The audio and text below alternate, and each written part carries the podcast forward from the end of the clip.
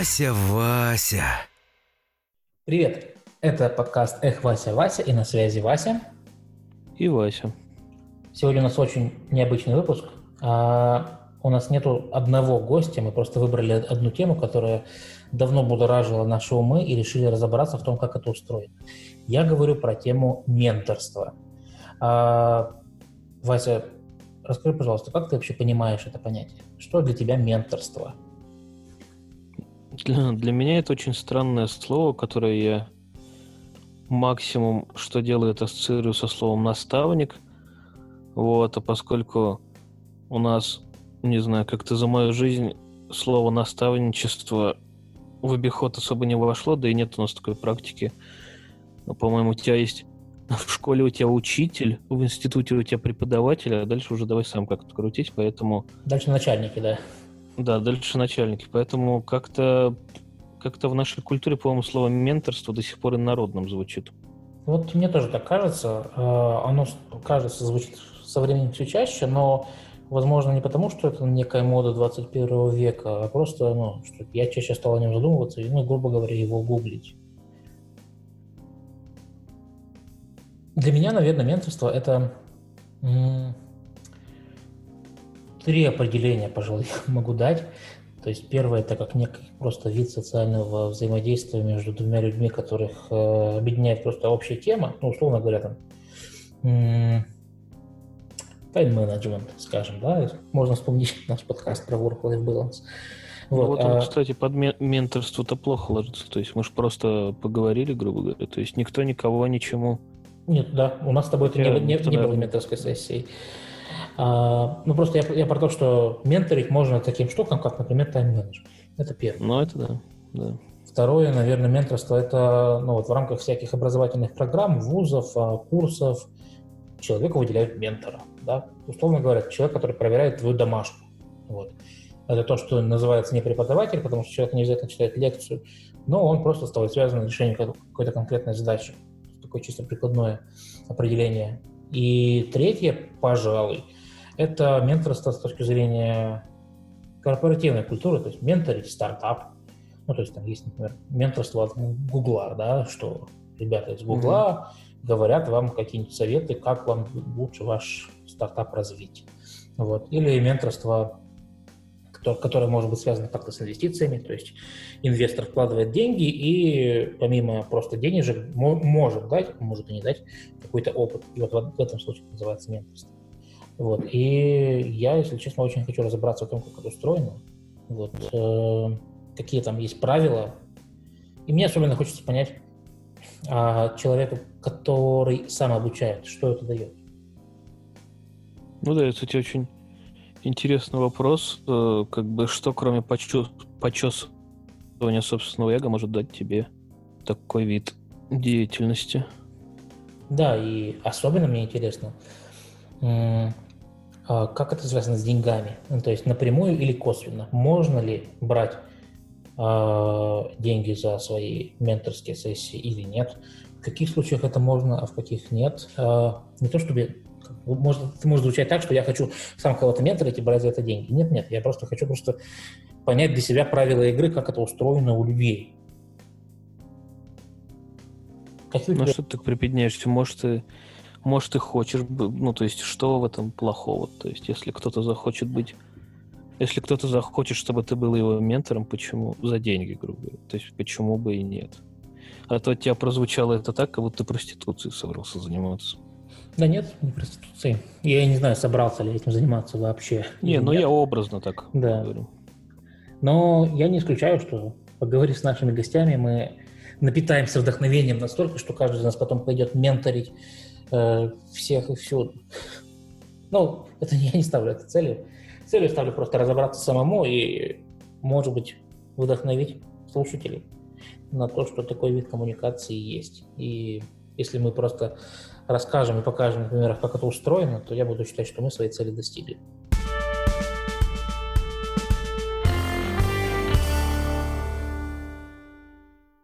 Мы поговорили с Александром Штаченко, игровым продюсером из компании Gamepoint.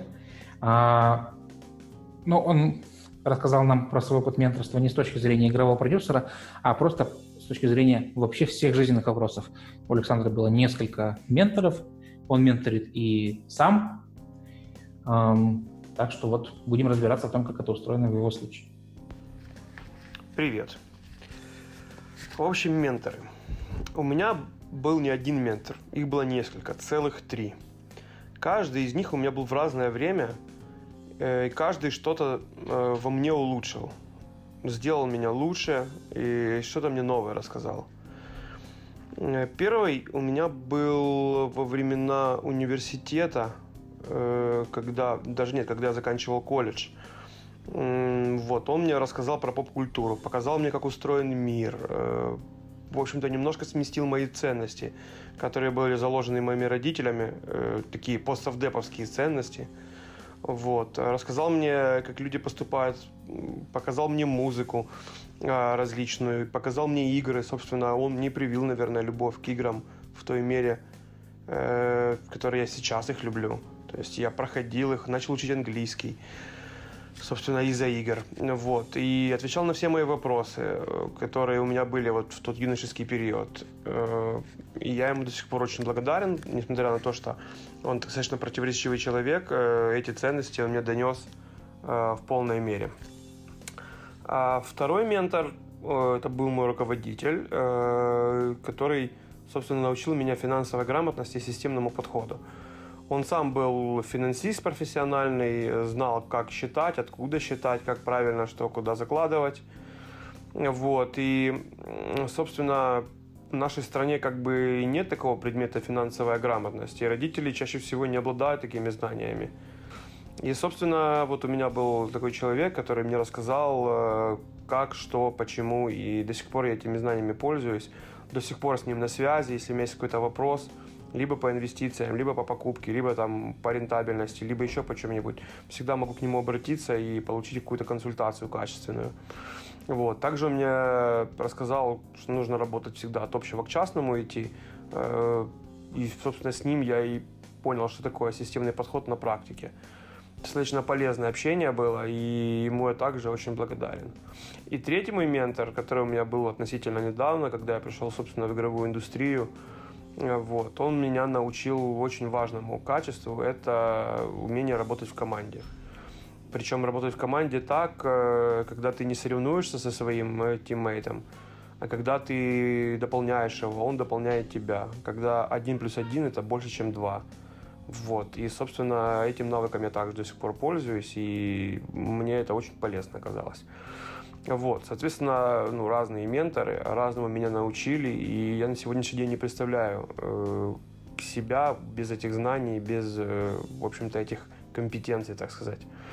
В свою очередь, я и сам выступаю сейчас ментором. Как говорится, разберешь, умей отдавать. И делюсь своими знаниями, подсказываю, как-то прививаю ценности, добавляю знания в формате э, таком своеобразном. В общем-то, да, я переоценил, э, что такое ментор, вот, наставник, как лучше всего это отдавать, так, чтобы не было конфликта, чтобы ты не заставлял человека, в общем-то, ну, сопротивляться тому, что ты получаешь. То есть, и это я подчеркнул, собственно, от своих менторов, как я это получал, как мне было комфортно, чтобы у меня не было, собственно, проблем в связи с этим психологических. И вот что я вывел. Ну, отдавать нужно так, чтобы человек это хотел взять в первую очередь, чтобы у него не было конфликта с какими-то другими э, своими, э, как это правильно сказать, чтобы у него не было конфликта с другими своими идеалами, э, в общем-то, да, чтобы ты, то, что говорил ты, не конфликтовала с родителями, а если конфликтовала, чтобы это было достаточно комфортно для принятия, чтобы ты не говорил вот или так, или никак. Ну, собственно, все, что ты отдаешь, оно должно быть, ну, максимально адаптировано для восприятия своего, как это сказать, подавана, что ли. Вот, да, как мастер-джедай, да, и подаван. Хорошая аналогия такая. Вот, и, ну, собственно, делюсь знаниями, делюсь экспертизой, и взглядами, и ценностями, и как бы это доставляет даже мне какое-то удовольствие, потому что я чувствую себя полезным, И так как у меня был ну, большой опыт, чтобы научиться, как, собственно, брать это, воспринимать, как советоваться, это тоже очень важный момент. Некоторые люди боятся советоваться, обращаться, показаться глупым. Э, нужно сделать так, чтобы между там, ментором и подаваном были достаточно доверительные отношения. Причем, ну, чтобы это как дружба, это как меценатство, это как бесплатный консалтинг. То есть эта штука, она не коммерческая. Чтобы это было качественно, ты не можешь за это брать деньги, ты не можешь это делать э, ну, какой-то, я не знаю, как в коммерческой среде, как видеоуроков или вебинаров. Эта штука, она постоянная. Тебе есть что сказать, ты говоришь, ты там получил какую-то информацию, дал человеку фидбэк, что было не так, как бы можно было поступить с другой стороны, показал ему другую парадигму, э, позволил увидеть ситуацию извне или наоборот глазами там третьей стороны, второй и так далее. Э, с другой стороны, он к тебе может прийти с чем-то, рассказать тебе, ты должен ему там независимо от того, там есть у тебя там какая-то ситуация, время там, ты должен ему ну, помочь с этим разобраться или посоветовать с кем пообщаться. Потому что ментор, он не может, конечно, всех, ну, вопросов, на все вопросы ответить, на все проблемы решить, но он, скорее всего, может направить тебя. И это касается как бытовых вопросов, так и профессиональных. Ну, то есть, там, отправить к стоматологу или посоветовать пойти, там, я не знаю, к юристу, к психологу в разных ситуациях, когда ты некомпетентен. Короче, это история о ценностях и принятиях решений. Как бы это делал ты, если в чем-то ты считаешь, что ты можешь кому-то помочь, ну, помоги.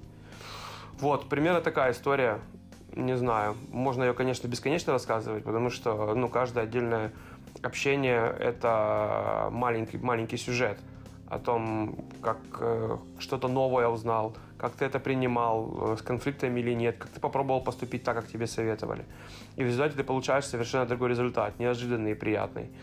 Поэтому менторство – это ну, супер классно, и если ты собираешься сделать большой шаг вперед, или выучишь что-то новое, при помощи ментора ты это сделаешь намного быстрее, намного качественней. И получишь от этого огромное удовольствие. Все.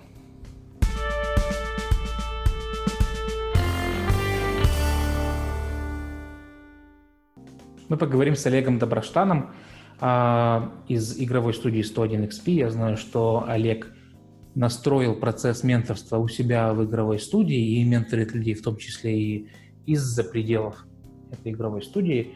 И, например, Олег, я хочу разобраться в том, как работает менторство, если это является частью корпоративной культуры. Давай, давай начнем с вопроса, как ты организовал менторство внутри своей компании? Как это выглядит? Фактически. Смотрите, была, была преамбула, что внутри компании бродит много знаний, и некоторые ребята, которые уже достаточно набрались экспертизы на своей работе, конкретно в своей области, они готовы ей делиться. При этом некоторые из них готовы делиться на большие собрания людей, да, а некоторые готовы вот в какой-то камерной обстановке. Я подумал, что в камерной обстановке хорошая штука, тем более, что это и не, как не, инструмент нематериальной мотивации отлично работает в плане, что ну, ты в любом случае, а, тратя свое время внутри компании не только на рабочие вещи, ну такие базовые рабочие, но еще и а, обучая внутри экосистемы, ты как бы эту, эту экосистему намного ближе себе воспринимаешь, ну, что, в общем-то, логично. Вот, и э, я подумал, что это можно делать, э, обсудил это с нашим генеральным, генерал сказал, что, генерал, генеральный сказал, что действительно это можно делать, но надо посчитать, сколько времени нужно. Мы договорились, что это будет э, по возможности за рамками рабочего времени, которое, как известно, у нас в геймдеве все-таки достаточно расплывчато, но при этом в рабочих инструкциях оно все равно каким-то образом огорожено. Ну вот за, за оградками рабочих инструкций, скажем так. Вот. Соответственно, я собрал с ребят, во-первых, бросил клич о готовности, готов ли кто или нет, сделал табличку, в которой, в Google Доках, в которой ребята вписались с точки зрения того, кто они, какие у них ключевые темы они готовы с э, коллегами обсуждать и менторить их в этом направлении. Объяснил, что такое менторство, сделал свод э, менторства небольшой, ну, принципов и правил, да, что там, о чем что мы обсуждаем, рабочие вещи, как мы себя ведем, что ментором не может быть, по идее, прямой руководитель, ну, по логике вещей, иначе будет уже наставничество чистой воды. Вот, ну, руководителя самого, да, то есть это, в принципе, уже рабочая история. Вот, там еще... Подожди, я тебя тут ага. прерву немножко. Смотри, а с моей точки зрения, лид непосредственно, ну, как бы он, он хочет, он является ментором своих, своего, в своем отделе, или это неправильно так подразумевать? Слушай, да я бы не сказал, что есть какой-то жестокий слот законов, но по моим ощущениям и тому, что я общался, все-таки, ну, смотри, когда ты э, взаимодействуешь с руководителем, у вас все равно иерархичная структура, и как ты ее не пытайся в угол отставить, э, и какие бы у вас хорошие взаимоотношения с точки зрения человечности не было, там все равно структура э, присутствует, и э, получается, что... Э, как бы вы ни старались нивелировать, все равно вот эти моменты «я руководитель», там, э, ну, короче, моменты иерархичности, их со счетов невозможно на сто процентов сбросить. Вот, когда ментор не является своим прямым руководителем, то там можно, ну, по моим ощущениям, несколько иные плоскости поднимать и обсуждать, и, ну, не чувствуя за это там какой-то, не знаю, подспудного своего собственного давления, ну, вот такого рода вещи, в общем. Это мои ощущения. Слушай, ага, а как mm-hmm. тогда, смотри, э, как бы мы ни пытались идти вот от этого факта, все равно получается, mm-hmm. что, э, грубо говоря, лид какого-либо направления лучше всего разбирается в этом вопросе. И теоретически, то есть он может дать больше всего знаний в этом вопросе. Как тогда, ну, выстраивать менторские связи, если у тебя лид не может быть ментором у своего подчиненного? Кто тогда, если мы касаемся только профессиональных... А, ну, если ты про хард-скиллы какие-то, то, скорее всего, можно, в принципе, менториться а, с человеком, который по экспертизе с тобой... Но я не говорю, что это прям жесткий запрет, и мы там, типа, по рукам бьем. Такого нет у нас там, что, типа, нет, мы так не делаем, короче. Никогда. Это мое просто личное ощущение, что, ну, это можно делать, но это не очень желательно. Вот я уже пояснил, почему. Вот. В принципе, да. То есть это не то, что прям все, так не едем, едем только так. То есть если прям нет возможности человека менторить по тому, чего бы он хотел в себе прокачать никем другим, кто не является связкой э, руководитель-подчиненный, ну, тогда будем включать связку руководитель-подчиненный. Но тогда это тоже надо оговаривать, что в контексте менторства э, они не являются руководителем подчиненным. Тот руководитель, который может в это заходить с такой позиции и выходить из нее, он вполне себе может быть ментором. В общем, вот так. Окей, угу, понятно. Да. Ну а, вот, я, я как смотри, раз методичку да. нашу открыл. Ага. Смотри, а с другой стороны есть запрос? То есть ты, понятно, ты кинул клич, uh-huh. там э, какие, какое-то количество ребят сказало, что они могут поменторить. Да. Ну, исходя из каких-то своих соображений. А с другой стороны, как запрос был, то есть люди, менти, которые... Менти, да, да были. Угу. Где-то uh-huh. у нас у каждого ментора... Ну, сейчас немножко волна схлынула, потому что... Э, то, что мы не будем называть, внес свои коррективы, а менторство, оно лучше все равно идет с глазу на глаз, хотя, опять же, Zoom никто не отменял. Вот. Но где-то раз в месяц мы эту историю, я ее реставрирую, оживляю в плане того, что обновляю тех, кто еще в это не был погружен, потому что у нас есть там некая ротация кадров, и, в принципе, полезно напоминать с точки зрения менеджмента про какие-то процессы, которые не на сто процентов релевантны работе, да, прямой. Вот. Поэтому я периодически напоминаю, народ, да, народ добавляется, у нас там есть... Всего база у нас, сейчас скажу, сейчас я открою, а, список менторов. Всего база у нас около десяти человек, наших менторов, которые, да, готовы делиться. Вот, а, и у них где-то по четыре-пять человек, тех, кто к ним постоянно приходит, ну, там они же сами разбираются. Вот, в общем, вот так где-то так получается. Вот, а, а какие направления менторства? Если не секрет. Хочешь, я могу зачитать прям с, да, этого, давай, да, да, с листа? А, ну, например, мое, да, хардскиллы, ну, потому что я все-таки управленец, уже достаточно долго этим занимаюсь. Хардскиллы у меня, соответственно, общий менеджмент, управление командой, проектное управление, управление бюджетом и тайм-менеджмент.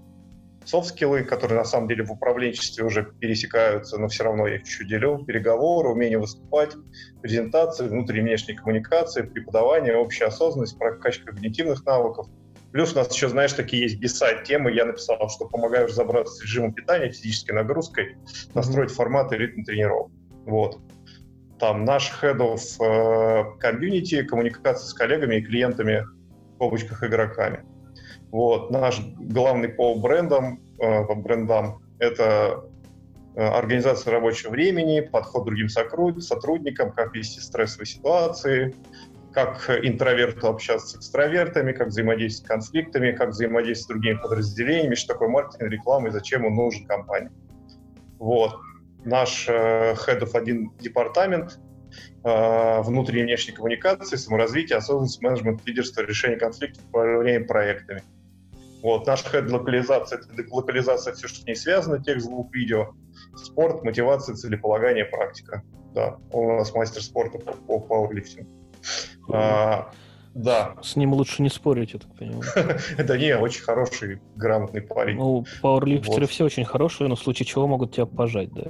Да, они могут отжать от пола и не дать тебе опуститься сутки или двое. Да, в общем, такого рода. Да-да-да. Вот. Ну, и вот арт-директор наш, кейс по управлению департаментов, по департаментам, где ключевые люди, творческие люди.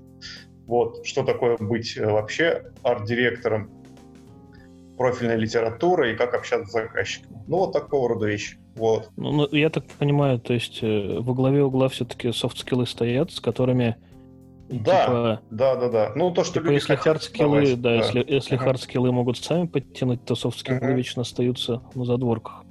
Ну, вот я за это топлю активно, потому что, да, я, я ни в коем случае не списываю харды никуда, да, ну, как бы, мы все-таки менторство — это про тех, кто проактивный и хочет развиваться, это не значит, что остальные не хотят, эти прям про-проактивные, вот, mm-hmm. и в любом случае этим людям важно двигаться выше, да, и дальше, и расширяться, возможно, как руководителям потенциально, вот, плюс это еще хороший инструмент для того, чтобы понять, у кого есть э, амбиции, которые они проявляют, и... Э, какой фидбэк от этого получается, в принципе, да, если нужно, там, если мы понимаем, что человек куда-то заявляется уже как руководитель, вот, мы можем поговорить там с ним и с его ментором с разрешения самого менти, хотя я не люблю это слово, просто поморфал. Слово, слово крайне потешное, да, для русского. Да, да, да. Вот, э, в общем, да, участник процесса. В общем, слушай, вот так. А вы с точки зрения компании как-то оценивали, как это влияет в целом на вас, или это просто есть и есть? Смотри, у нас есть э, система отчетов, в которой мы пишем, от чего мы обсуждали, какая обратная связь от самого сотрудника, и э, потом он как-то рефлексирует по этому поводу, и чуть-чуть попозже мы с ним разговариваем, насколько это ему помогло что-то решить конкретное, с чем он приходил. В общем-то, вот так. Ну, а по твоему самоощущению, то есть... Э... насколько эта компания нужна? Ну вот, как mm. ты считаешь? Если бы мне казалось, что это просто баловство, и давайте потанцуем, потому что мне очень хочется, я бы предлагать не стал, точно. Мне кажется, что я уже говорил, ключевая вещь менторства — это, во-первых, для, для тех, кто менторит, понятно, это самореализация, там, не столько с точки зрения э, профессиональных навыков, ну, хотя это тоже профессиональный навык, умение передавать знания, да, и опыт. Вот. Mm-hmm. А со стороны тех, кто приходит, это, ну, значит, что, ну, у нас, во-первых, есть система, да, с руководителями и так, наставничество там условно, да, хотя менторство — это тоже наставничество, если глобально копать. Но если их прям разделять, то, соответственно, вот это вот наставничество руководителя никуда не девается, но при этом если человек понимает, что ему нужны какие-то дополнительные знания, навыки и так далее, есть человек, который может этим делиться, и он может с ним делиться какими-то кейсами, которые, ну, везде бывают сложности с коммуникацией, и не всегда прямые коммуникации с руководителем налаживаются сразу. Вот, поэтому ее, вот именно из-за этого как раз-таки ментор может быть тем человеком, который поможет эту а, пробку пробить в канале. Вот, например, как вариант. Поэтому, да, приходят люди, люди, которые а, хочется прокачивать, и фидбэк очень позитивный от этого. Mm-hmm. Какого-то прям скоринга, э, встроенных звездочек, которые позволяют нам считать, э, насколько отменторенный сотрудник отличается от неотменторенного, у нас нету. Мы их не выстраивали. Я думаю, что это возможно. Просто я этим еще не озабачился, потому что мы систему менторинга запустили несколько месяцев назад, вот, окончательно. Вот, поэтому я сейчас э, ее периодически смотрю. Э, но там это не идеальная схема, конечно. Хорошо бы, конечно, если бы еще был вот этот вот выход каких-то, э, как трекер одел, надел, сорян. Вот. И э, через какой-то X дней использования ты видишь счетчик калорий, кривую роста шагов за день, показатели сна, но такого нет еще, это правда. Понятно. Угу. Расскажи про свой, а, свое личное менторство, которое ты ведешь, я так понимаю. То есть ты... А что именно? Ну, то есть ты, ты выступаешь как ментор для да. кого-либо угу. в частном угу. порядке. Вот. Ты имеешь в виду тебя... за стенами компании или в целом? Да, я, да, я имею в виду за стенами а. компании. Мы угу. с компанией более-менее разобрались, да, давайте э, угу. поговорим по поводу, э, как это выглядит за стенами компании, то есть как, как, как ты ищешь людей, как люди ищут тебя, для чего ты им нужен. Ну, вот. Смотри, я точно людей не ищу. Вот. Угу. Я, это не то, что мне там desperately надо прям что-то делать в плане, что ребята, ребята, вот он я, мне, вы мне нужны тут скорее, я просто транслирую в мир периодически, что я могу, и, и говорю как раз-таки о том, что я это делаю уже, да, потому что я это уже давно делаю. В какой-то момент был момент, что я понял, что мне хочется там двигаться в сторону консалтинга параллельно с работой, еще там, когда я в Диснее работал, вот, и, э, ну и начал это делать. У меня появились, там, как это часто бывает, когда ты заявил о своих намерениях, мир э, внезапно поворачиваюсь тебе тем местом, которое эти намерения транслирует, и вы там соединяетесь в чем-то. Вот у меня при так случилось, я начал заниматься на тот момент маркетингом, консалтингом очень прямым, то есть это не софт-скиллы были. Вот, мы делали mm-hmm. маркетинговую стратегию, мы там разрабатывали как взаимодействие с другими командами, ну, короче, большой этот проект был.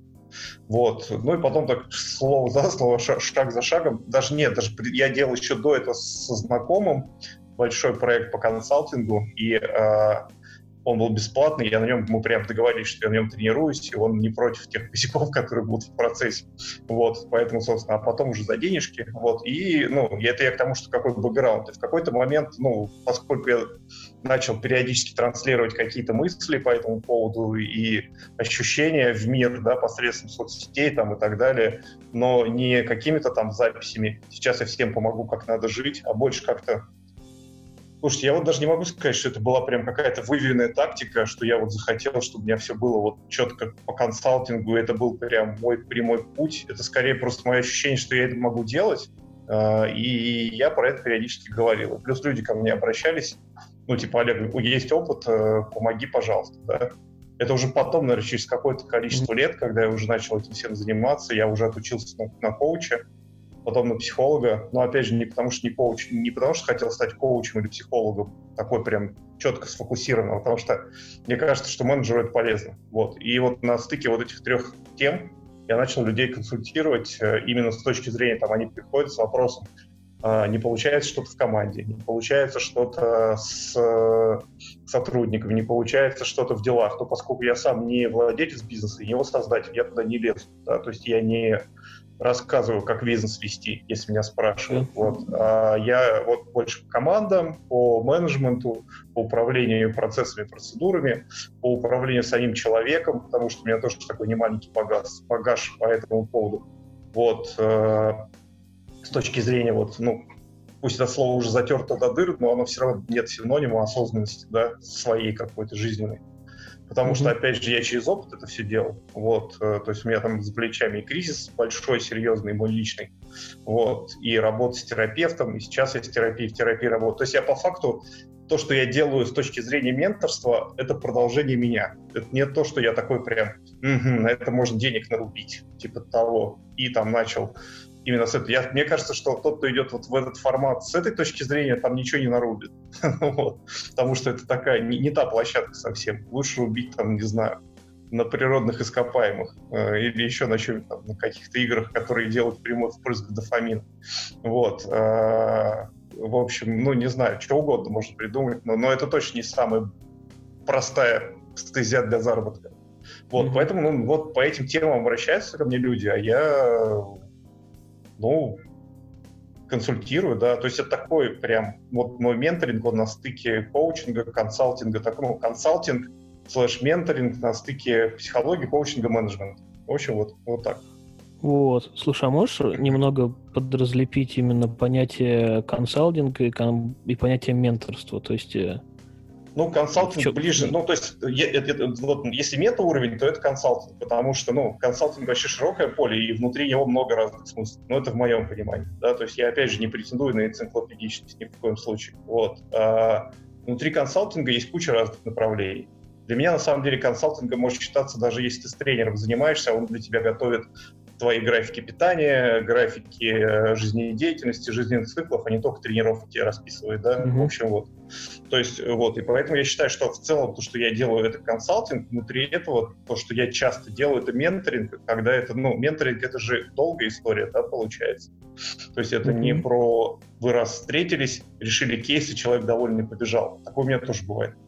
Вот, а это именно про какую-то долгую поддержку. Ну, это так сейчас придумалось, просто такая менеджерская терапия типа того, знаете, ну, то есть это когда э, человеку ты помогаешь решать его жизненные задачи, связанные больше с бизнесом и работой, но при этом человеческие, да, потому что мы все люди, а, вот, но в контексте больше де- деловой, да, какой-то, и э, при этом не теряя как человека его из виду. И это, естественно, одноразово не получается, потому что должен ему там оказывать и поддержку в промежутках между вашими встречами, и вообще чекать, как у него дела, и помогать ему там, если он проваливается, ну, в какие-то там свои рутинные вещи. В общем-то, вот так. То есть вот, вот, вот это, наверное, такая, надеюсь, что разлепил. А может, еще больше слепил, я не знаю. Вам виднее. Давайте я включусь. Давай. Чтобы не было ощущения, что только Вася говорит. А нужен ли ментору ментор? Конечно. Нужен ли терапевту супервизор? Нужен. Нужен. Просто да, ты работаешь душой, да, получается. Ну, опять же, душой. Там есть три слоя, которые, в общем-то, даже в психологии считают. Тело, дух, душа. Вот, ты работаешь душой, то есть вот этими всякими социальными и так далее вещами с человеком. И плюс там в любом случае психологическое поле залезаешь, как ни крути, даже если не хочешь. Вот, поэтому, ну, нужно, конечно, после этого себя прорабатывать, чтобы не впадать там в созависимость какой-то, в какой-то момент менеджерскую. Вот.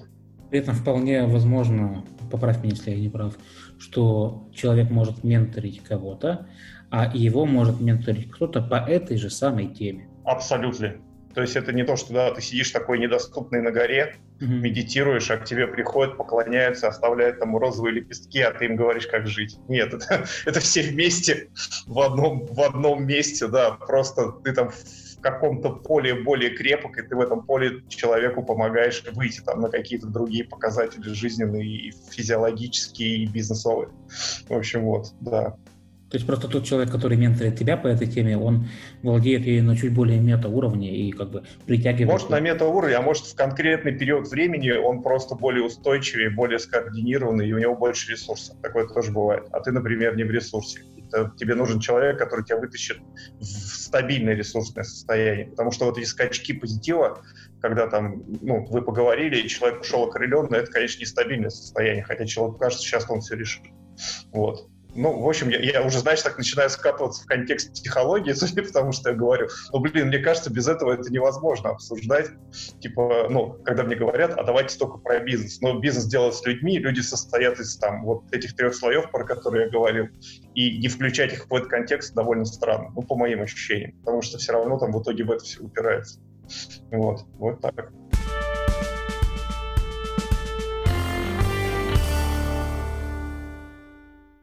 Мы поговорим с Евгением Судаком из компании Pixonic. Евгений а, один из тех, кто организовал корпоративное менторство внутри этой игровой студии. А, я знаю, что там это работает очень интересно, по интересным схемам. Вот как раз и разберемся, как это может быть выстроено внутри компании, особенно внутри компании, которая занимается таким творческим делом, как разработка игры, в частности, геймдизайн. Женя, расскажи, пожалуйста, вообще про свои отношения с менторством. То есть я знаю, что ты выстроил у себя в компании. А как вообще это у тебя работает? Как ты к этому пришел? Выстроил — это много сказано. Угу. Так, это сильно сказано, я бы сказал. Вот. Но, скажем так, я в нем поучаствовал, да. А, я, ну, то есть, как это? Во-первых, я хочу сказать, что сама природа менторства, в отличие от, например, просто студенчества или учительства, она подразумевает более глубокое вовлечение в процесс. Uh-huh. Да, и поэтому менторские отношения, отношения там ментора с подмастерьем, условно, с апрентисом, да, они а немножко сказал... другие, чем какое, отношения какое, студента какое слово и сказал? Преподавателя. Апрентис, да, подмастерье. Ага, понятно. Окей. Вот. И э, как бы там, где преподаватель, условно говоря, дает тебе там какую-то программу и прям вот учит тебя, да, на мой взгляд, задача ментора скорее э, помогать тебе понимать направление. То есть, э, грубо говоря, если ты приходишь к преподавателю с вопросом, он тебе дает ответ на этот вопрос. Uh-huh. Да, менторство как процесс подразумевает, что если ко мне человек приходит с вопросом, да, я вместо того, чтобы дать ему ответ, я ему даю направление и инструменты, чтобы этот ответ найти. Ну, вот это вот традиционная есть... метафора про «я не даю рыбу, я даю удочку». Вот в том-то и дело, что я даже я, я не, не удочку на самом деле даю, да, то есть я иногда я ему даю понять, что, возможно, рыбу вообще ловить не надо. Uh-huh. Надо пойти ее купить. Но до, э, до финальной реализации он должен дойти сам. То есть uh-huh. вот это очень ва- важный момент, да? Ты помогаешь в поиске решения путем того, что ты говоришь человеку там условно, посмотри здесь, посмотри, как это было сделано там-то, да? А потом приди ко мне с решением. И когда он приходит к тебе с решением, ты говоришь, вот, отлично, найденное решение. Но так как человек нашел его сам, оно откладывается у него в голове гораздо лучше. Причем откладывается не только само решение, да, но и метод его поиска. Поэтому задача ментора, на мой взгляд, в первую очередь состоит в том, чтобы э, помочь людям самостоятельно находить э, решение каких-то вопросов. И mm-hmm. для того, чтобы выстраивать в компании культуру менторства, как бы, ну, то есть, во-первых, должна быть определенная корпоративная культура, да, культура, в которой люди как-то нормально общаются уже, да, потом сверху, сверху этого, да, должна быть э, нормальная культура фидбэка, причем не только культура, но и навыки фидбэка, как э, выдачи фидбэка, так и его принятия, потому что, как выяснилось, многие просто не умеют принимать фидбэк, не говоря уже о том, чтобы выдавать, даже принять нормальный фидбэк люди не могут. Зачастую. Это правда. Поэтому э, и выдача фидбэка, естественно, тоже. После этого нужно э, в идеале, опять же, избавить людей от страха конкуренции. Когда э, тот, кто может чему-то научить, боится учить чему-то новичка, потому что этот новичок там может занять его место. То есть тут даже такое, помог... такое бывает в корпоративном менторстве. И тут, и тут очень помогает э, мысль, которую я стараюсь э, своим каким-то сеньорам, ну, своим, тех, кого я учу менторству, скажем так. Uh-huh. Э, я стараюсь имплантировать им в голову мысль, что отношения с э, теми самыми апрентисами, да, у них будут из формата, в формате «я научил тебя всему, что ты знаешь». Uh-huh. Но это не значит, что я научил тебя всему, что я знаю. То есть это надо очень... понимать, да, что ментор всегда будет знать больше, чем его апрентис. Потому что, помимо всего прочего, у него эти знания подкреплены реальным опытом. Это, знаешь, напомнило мне а, методику Монтессори. Как ни странно. А, когда там а, есть... что, что-то, что-то в этом есть. Формула а, «помоги мне сделать это самому». Да, да, да. Вот mm-hmm. это, это, это хорошее менторство, да. Собственно, после того, как все эти этапы пройдены, то есть у тебя есть корпоративная культура, у тебя есть культура фидбэка, у тебя нет страха конкуренции, после этого в идеале у тебя сами собой постепенно по, за счет избавления от внешних блоков появляются люди, которые заинтересованы в том, чтобы делиться знаниями. Uh-huh. И тебе остается по-хорошему только дать им какой-то механизм, какую-то платформу, возможность найти тех людей, которые заинтересованы в получении этих знаний. То есть просто соединить их, познакомить и организовать, и получить на выходе отлично работающую, работающий институт менторства в рамках там, одного коллектива, компании, неважно. Угу. А, а давай теперь, э, скажем так, в реальной жизни как это выглядит? То есть как это выглядит у тебя в компании? Это э, какие-то процессы, какие-то договоренности, или это на уровне твоего общения с лидами? Как, как это Смотри, э, в рамках компании, то есть э, что было сделано за год как, как бы как факт, да? А, mm-hmm. То есть был, был создан институт э, геймдизайн-сессий, в которых мы э, постоянно прорабатываем э, методы дизайна. Да? То есть я сейчас занимаюсь только дизайном по понятным причинам. Да? Mm-hmm. Соответственно, мы постоянно прорабатываем. За счет того, что мы постоянно упражняемся, люди перестают, перестают бояться э, каких-то активных действий в этом направлении. Помимо этого, было несколько тренингов коммуникаций, причем как внутренних, так и внешних. Мы приглашали внешних лекторов, мы делали такой большой, например, у нас был двухдневный мастер-класс, причем он был разделен на две части, то есть у нас была часть для джунов, которая, ну там условно говоря, джун-мидл, в которых учили в основном получать фидбэк и излагать свои мысли, да. Mm-hmm. А потом была часть отдельная для э, Senior Lead Plus, да, где учили выдавать фидбэк, причем надо понимать, что выдача фидбэка зачастую происходит из э, position of power, так сказать, да, то есть с более высокопоставленной позиции.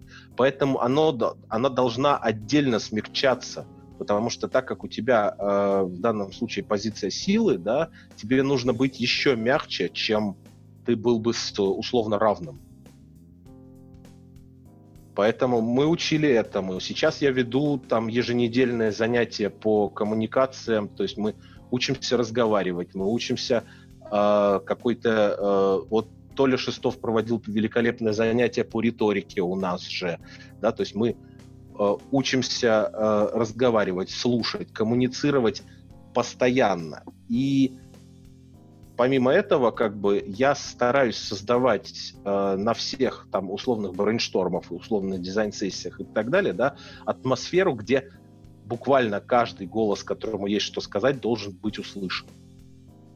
И люди постепенно привыкают к этому и перестают бояться собственного голоса. Таким образом, начинают высказываться чаще, и это идет всем на пользу.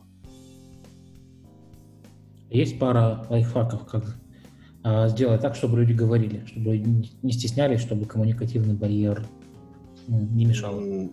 Ну, есть, например, вот у меня есть интересный метод, который, как это, всегда срабатывает. А, я, ну... Там, по понятным причинам, я руководитель, да, поэтому я нахожусь в позиции силы. Да, на том же, допустим, брейншторме, на том же собрании, да.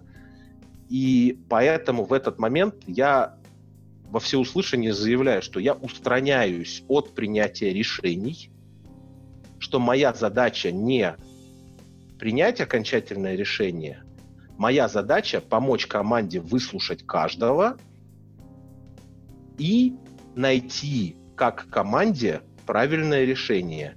Поэтому единственный случай, когда я вмешиваюсь в решение, это если, допустим, у нас голосование за две равнозначные идеи, и голоса делятся ровно пополам. Mm-hmm. Только в этом случае я использую свой голос как тайбрейкер.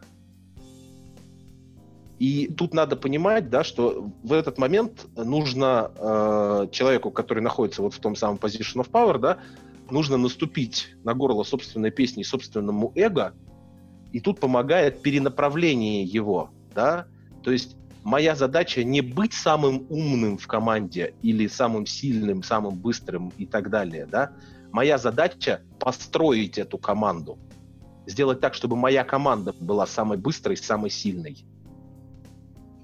И в этот момент твое эго переключается из того, что я должен быть всегда прав, потому что команда должна найти самое правильное решение.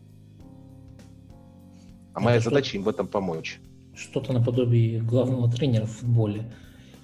То есть на поле ну, ты как, как бы не выходишь, вот, но все да, те, кто да. играет, они подобраны тобой, да, и они как бы максимизируют избранную тобой функцию.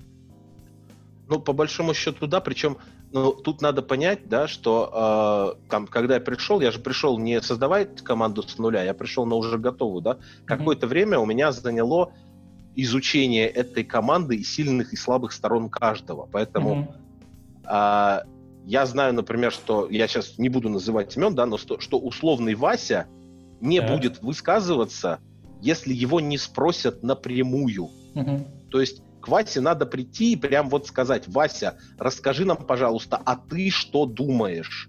И задать конкретный вопрос. Потому что иначе Вася ничего не скажет. Вот. В то же время я знаю, что условный Петя имеет привычку э, загробастывать себе, условно говоря, все эфирное время. И если Петю не затыкать, то он будет говорить, говорить, говорить и говорить. Поэтому я э, Пете чаще напоминаю про то, что у нас регламент на высказывание две минуты. Угу. За две минуты ты должен упаковать все свои мысли, высказать их и э, как бы умолкнуть. И Чё? так далее. В, ча- в частности, я своих ребят тренирую подгонять, э, допустим, свои какие-то мысли. Мы часто пишем небольшие там условные рассказы, да, э, причем именно с подгонкой по таймингу. То есть твоя задача упихать эту информацию так, чтобы она была нормально воспринята в две минуты. Такой elevator pitch. Да, да, да. То есть, условно говоря, у тебя есть погрешность в минус пятнадцать секунд, потому что если, да, если ты слишком быстро закончил, тебя не, успе, не успеют понять, да, и в плюс десять секунд. То есть ты должен уложиться вот в, в этот промежуток времени. Это, опять же, это только один из примеров. Но в целом э, задача по выстраиванию э, команды, она состоит из вот таких вот маленьких кирпичиков. То есть ты, по большому счету, стараешься дать своей команде максимально большой э, как бы ящик с инструментами, да, и научить пользоваться каждым. После чего ты, так сказать, откидываешься на спинку стула и наблюдаешь, как они из этих инструментов строят дом. Угу. Самое главное — давать им самые лучшие инструменты, потому что из, из экспериментальных материалов дом не построишь, как говорится. Да. Слушай, а вот скажи, как ты считаешь, может ли непосредственно начальник быть ментором у своего подчиненного? Или это невозможно? Mm-hmm. Допустим, лид. Может. Может. Но нужно понимать, да, что в отличие от э, как бы, опять же, того же учительства, менторство — это задача несколько более глубокого уровня, и она требует более глубокого контакта между э, ментором и учеником. Поэтому а, это, как бы, этого нельзя заставлять. То есть, с одной стороны, ученик должен прийти в поиске, а с другой стороны, учитель должен согласиться его взять без принуждения. Тогда это будет нормально работающее менторство. Потому что это если, вообще... мы, если mm-hmm. тебе на, на, навяжут сверху какого-нибудь оболтуса со словами «научи его этого сам, этому самому, там, я не знаю, там, мат-анализу», да, mm-hmm. а... он, мало того, что оболтус, он не хочет этого, этому учиться, да, и вообще ему это неинтересно, он хочет развиваться, там, я сейчас, опять же, условно, в какой-нибудь левел-дизайн, да, и вот вы mm-hmm. сидите, друг на друга смотрите и понимаете, что вам проще застрелиться, чем учиться друг у друга. Вот, а вот скажи, в реальной жизни возможно ли такое, что вот совпадут два этих фактора, что будут те, кто будет искать, там, грубо говоря, менторы, и будут те, кто будут хотеть этим заниматься, да, в рамках это, компании. Это совпадает, причем совпадает, ну, как бы даже чаще, чем э, э, могло бы быть, потому что он, ну, допустим, у нас там большая команда дизайнеров, да, угу. и вот один из наших геймдизов, там, Валя Вознесенский, да, преподавал специальный курс программирования для геймдизайнеров. И туда ходили люди, старались, занимались, делали домашки. Вот. Все это вот в рамках э, одной компании, да. Потому что Валя пришел и сказал, что, ребята, у меня есть небольшой курс программирования на C-Sharp, который позволит вам быстро собирать прототипы на коленке. Mm-hmm. Все, и народ вцепился, и народ захотел, потому что это связано с их интересом. Но опять же, все, все, все сугубо добровольно. То есть нельзя загонять в менторство насильно. Можно отправить человека на учебную программу, да, где ему в голову будут вбивать знания, но это не менторство, это другое. А тебе самому это менторство что дает? Ну, то есть какие эмоции ты испытываешь? Какая твоя мотивация? Ну, там их несколько. То есть, во-первых, э- менторство дает мне возможность как бы переразложить вот тот, вот тот, тот самый ящик с инструментами, да, переразложить, переоптимизировать его. То есть, когда ты э- учишь чему-то, ты как бы... Как, как будто заново осваиваешь это. Вот. Информация структурируется, укладывается лучше. Плюс это дает мне возможность, э, может быть, не так часто, как первое, да, но это дает мне возможность учиться у моих э, студентов, потому что, когда я вижу их мыслительный процесс, иногда они приходят к каким-то совершенно парадоксальным выводам, до которых я бы сам не додумался. И тут я вижу, что я, в свою очередь, могу у них зацепить. То есть это обоюдоострый процесс. Да, плюс это дает мне, ну, как-то, давайте будем честными, да, это приятно почесывает мое эго, да, то есть uh-huh. я осознаю, что, как бы, ну, мы социальные животные, и, как бы, у нас давний-давний-давний страх, да, что бесполезных членов племени их не кормят, их выгоняют. Uh-huh. Да, когда ты учишь, ты, как бы, несмотря на то, что ты уже не молодой охотник, который может пойти в одиночку там э, зарубить медведя, да, ты все еще умный, ты можешь учить других охотников, да, и ты все еще полезный, тебя все еще накормят. Поэтому это вот какая-то петля, которая на самом деле очень глубоко у нас в мозгах сидит. А у тебя... Ну, и плюс я, в конце концов, испытываю радость и гордость, когда какие-то мои условные птенцы расправляют перья и вылетают из гнезда и летят гораздо дальше, чем я мог себе представить. В рамках одной компании или уже, уже не важно? Уже не важно.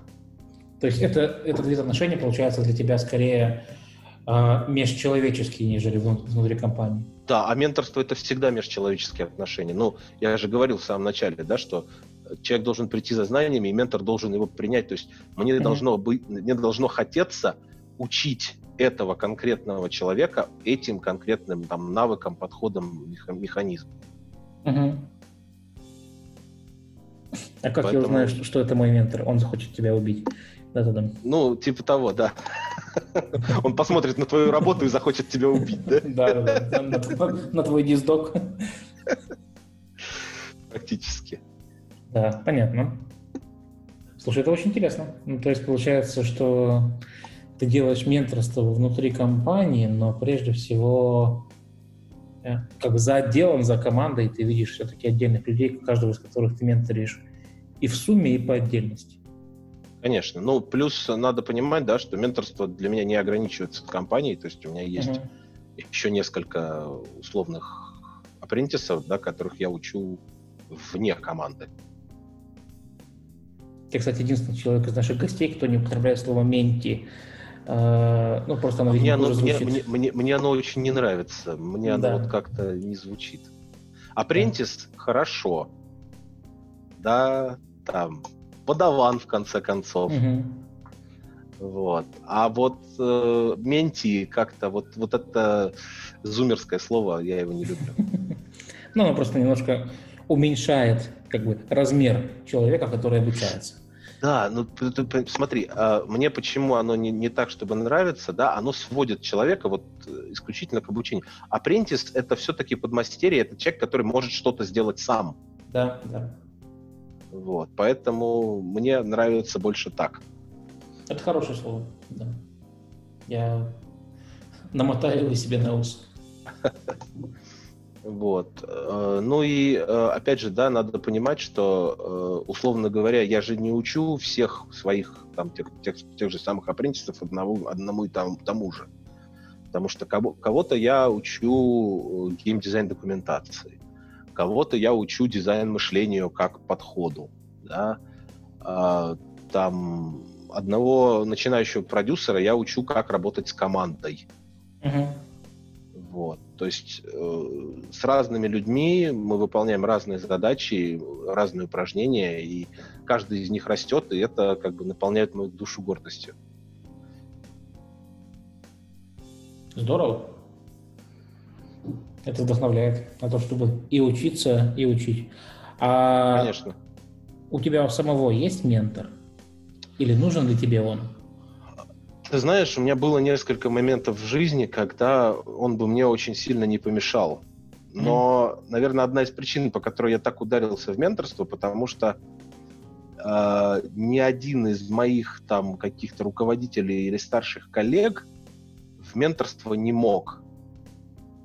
И mm-hmm. хотя, я говорю, в, какой-то, в какие-то моменты жизни они, они бы мне очень пригодились, да. И, наверное, поэтому я пошел, э, условно говоря, там, серьезно заниматься менторством, потому что мне, мне в какой-то момент стало интересно, они это не делают, потому что не могут или потому что это невозможно. Mm-hmm. Вот. И, как потом выяснилось, это возможно, но это требует достаточно большого количества сил. Ну да, конечно. Поэтому я уж не знаю, они не умели или не хотели, вот. Но факт остается фактом. Ментора у меня толком не было. То есть у меня были какие-то разовые инсайты от разных людей, но вот прям менторства как процесса у меня не было. То есть вообще ментору может быть нужен ментор тоже? Конечно. Mm-hmm. Вот. Ну, опять же, да, надо понимать, что там я могу поделиться каким-то жизненным советом со своими, условно говоря, там, апрентисами, да, но при этом сам, ну, как, пожалуй, как это, самое близкое к менторству, это вот я хожу к психотерапевту. Угу. Вот. Это нельзя назвать менторскими отношениями, потому что это немножко другой формат, но это ближе всего к... Потому что она тоже помогает мне разобраться там в том, что творится у меня в голове. Да, да. Мне кажется, это действительно очень схожие вещи, просто одно направлено как бы на человека, насколько я это понимаю, может быть, я не прав, одно направлено на человека, как бы на его ну, психику, на его душу, а другое все-таки на его навыки, ну, чуть, чуть ближе к, да, именно, к, да. к профессиональной деятельности. Но да, при этом пересечение, очень... пересечение, подозреваю, там огромное. Да, пересечений там достаточно много, потому что очень многие наши навыки а, завязаны на то, как мы себя чувствуем. Ну, то есть как мы знаем, да, условно говоря, там, не выспавшись и не поев, вести серьезную умственную деятельность довольно тяжело. Mm-hmm. Вот. Да, так, так, так, так во многом и как, как в голове. Ну, то есть работаем-то мы все головой в основном, поэтому чем стабильнее твоя голова, тем лучше ты работаешь. Да.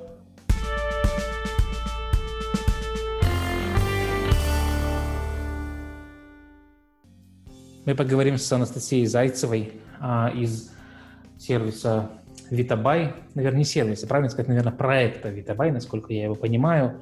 А, это некий менторский проект из Беларуси. А, и, пожалуй, это все, что я знаю. Будем разбираться в том, как это у нее устроено, как а, менторство может вылиться в отдельный проект.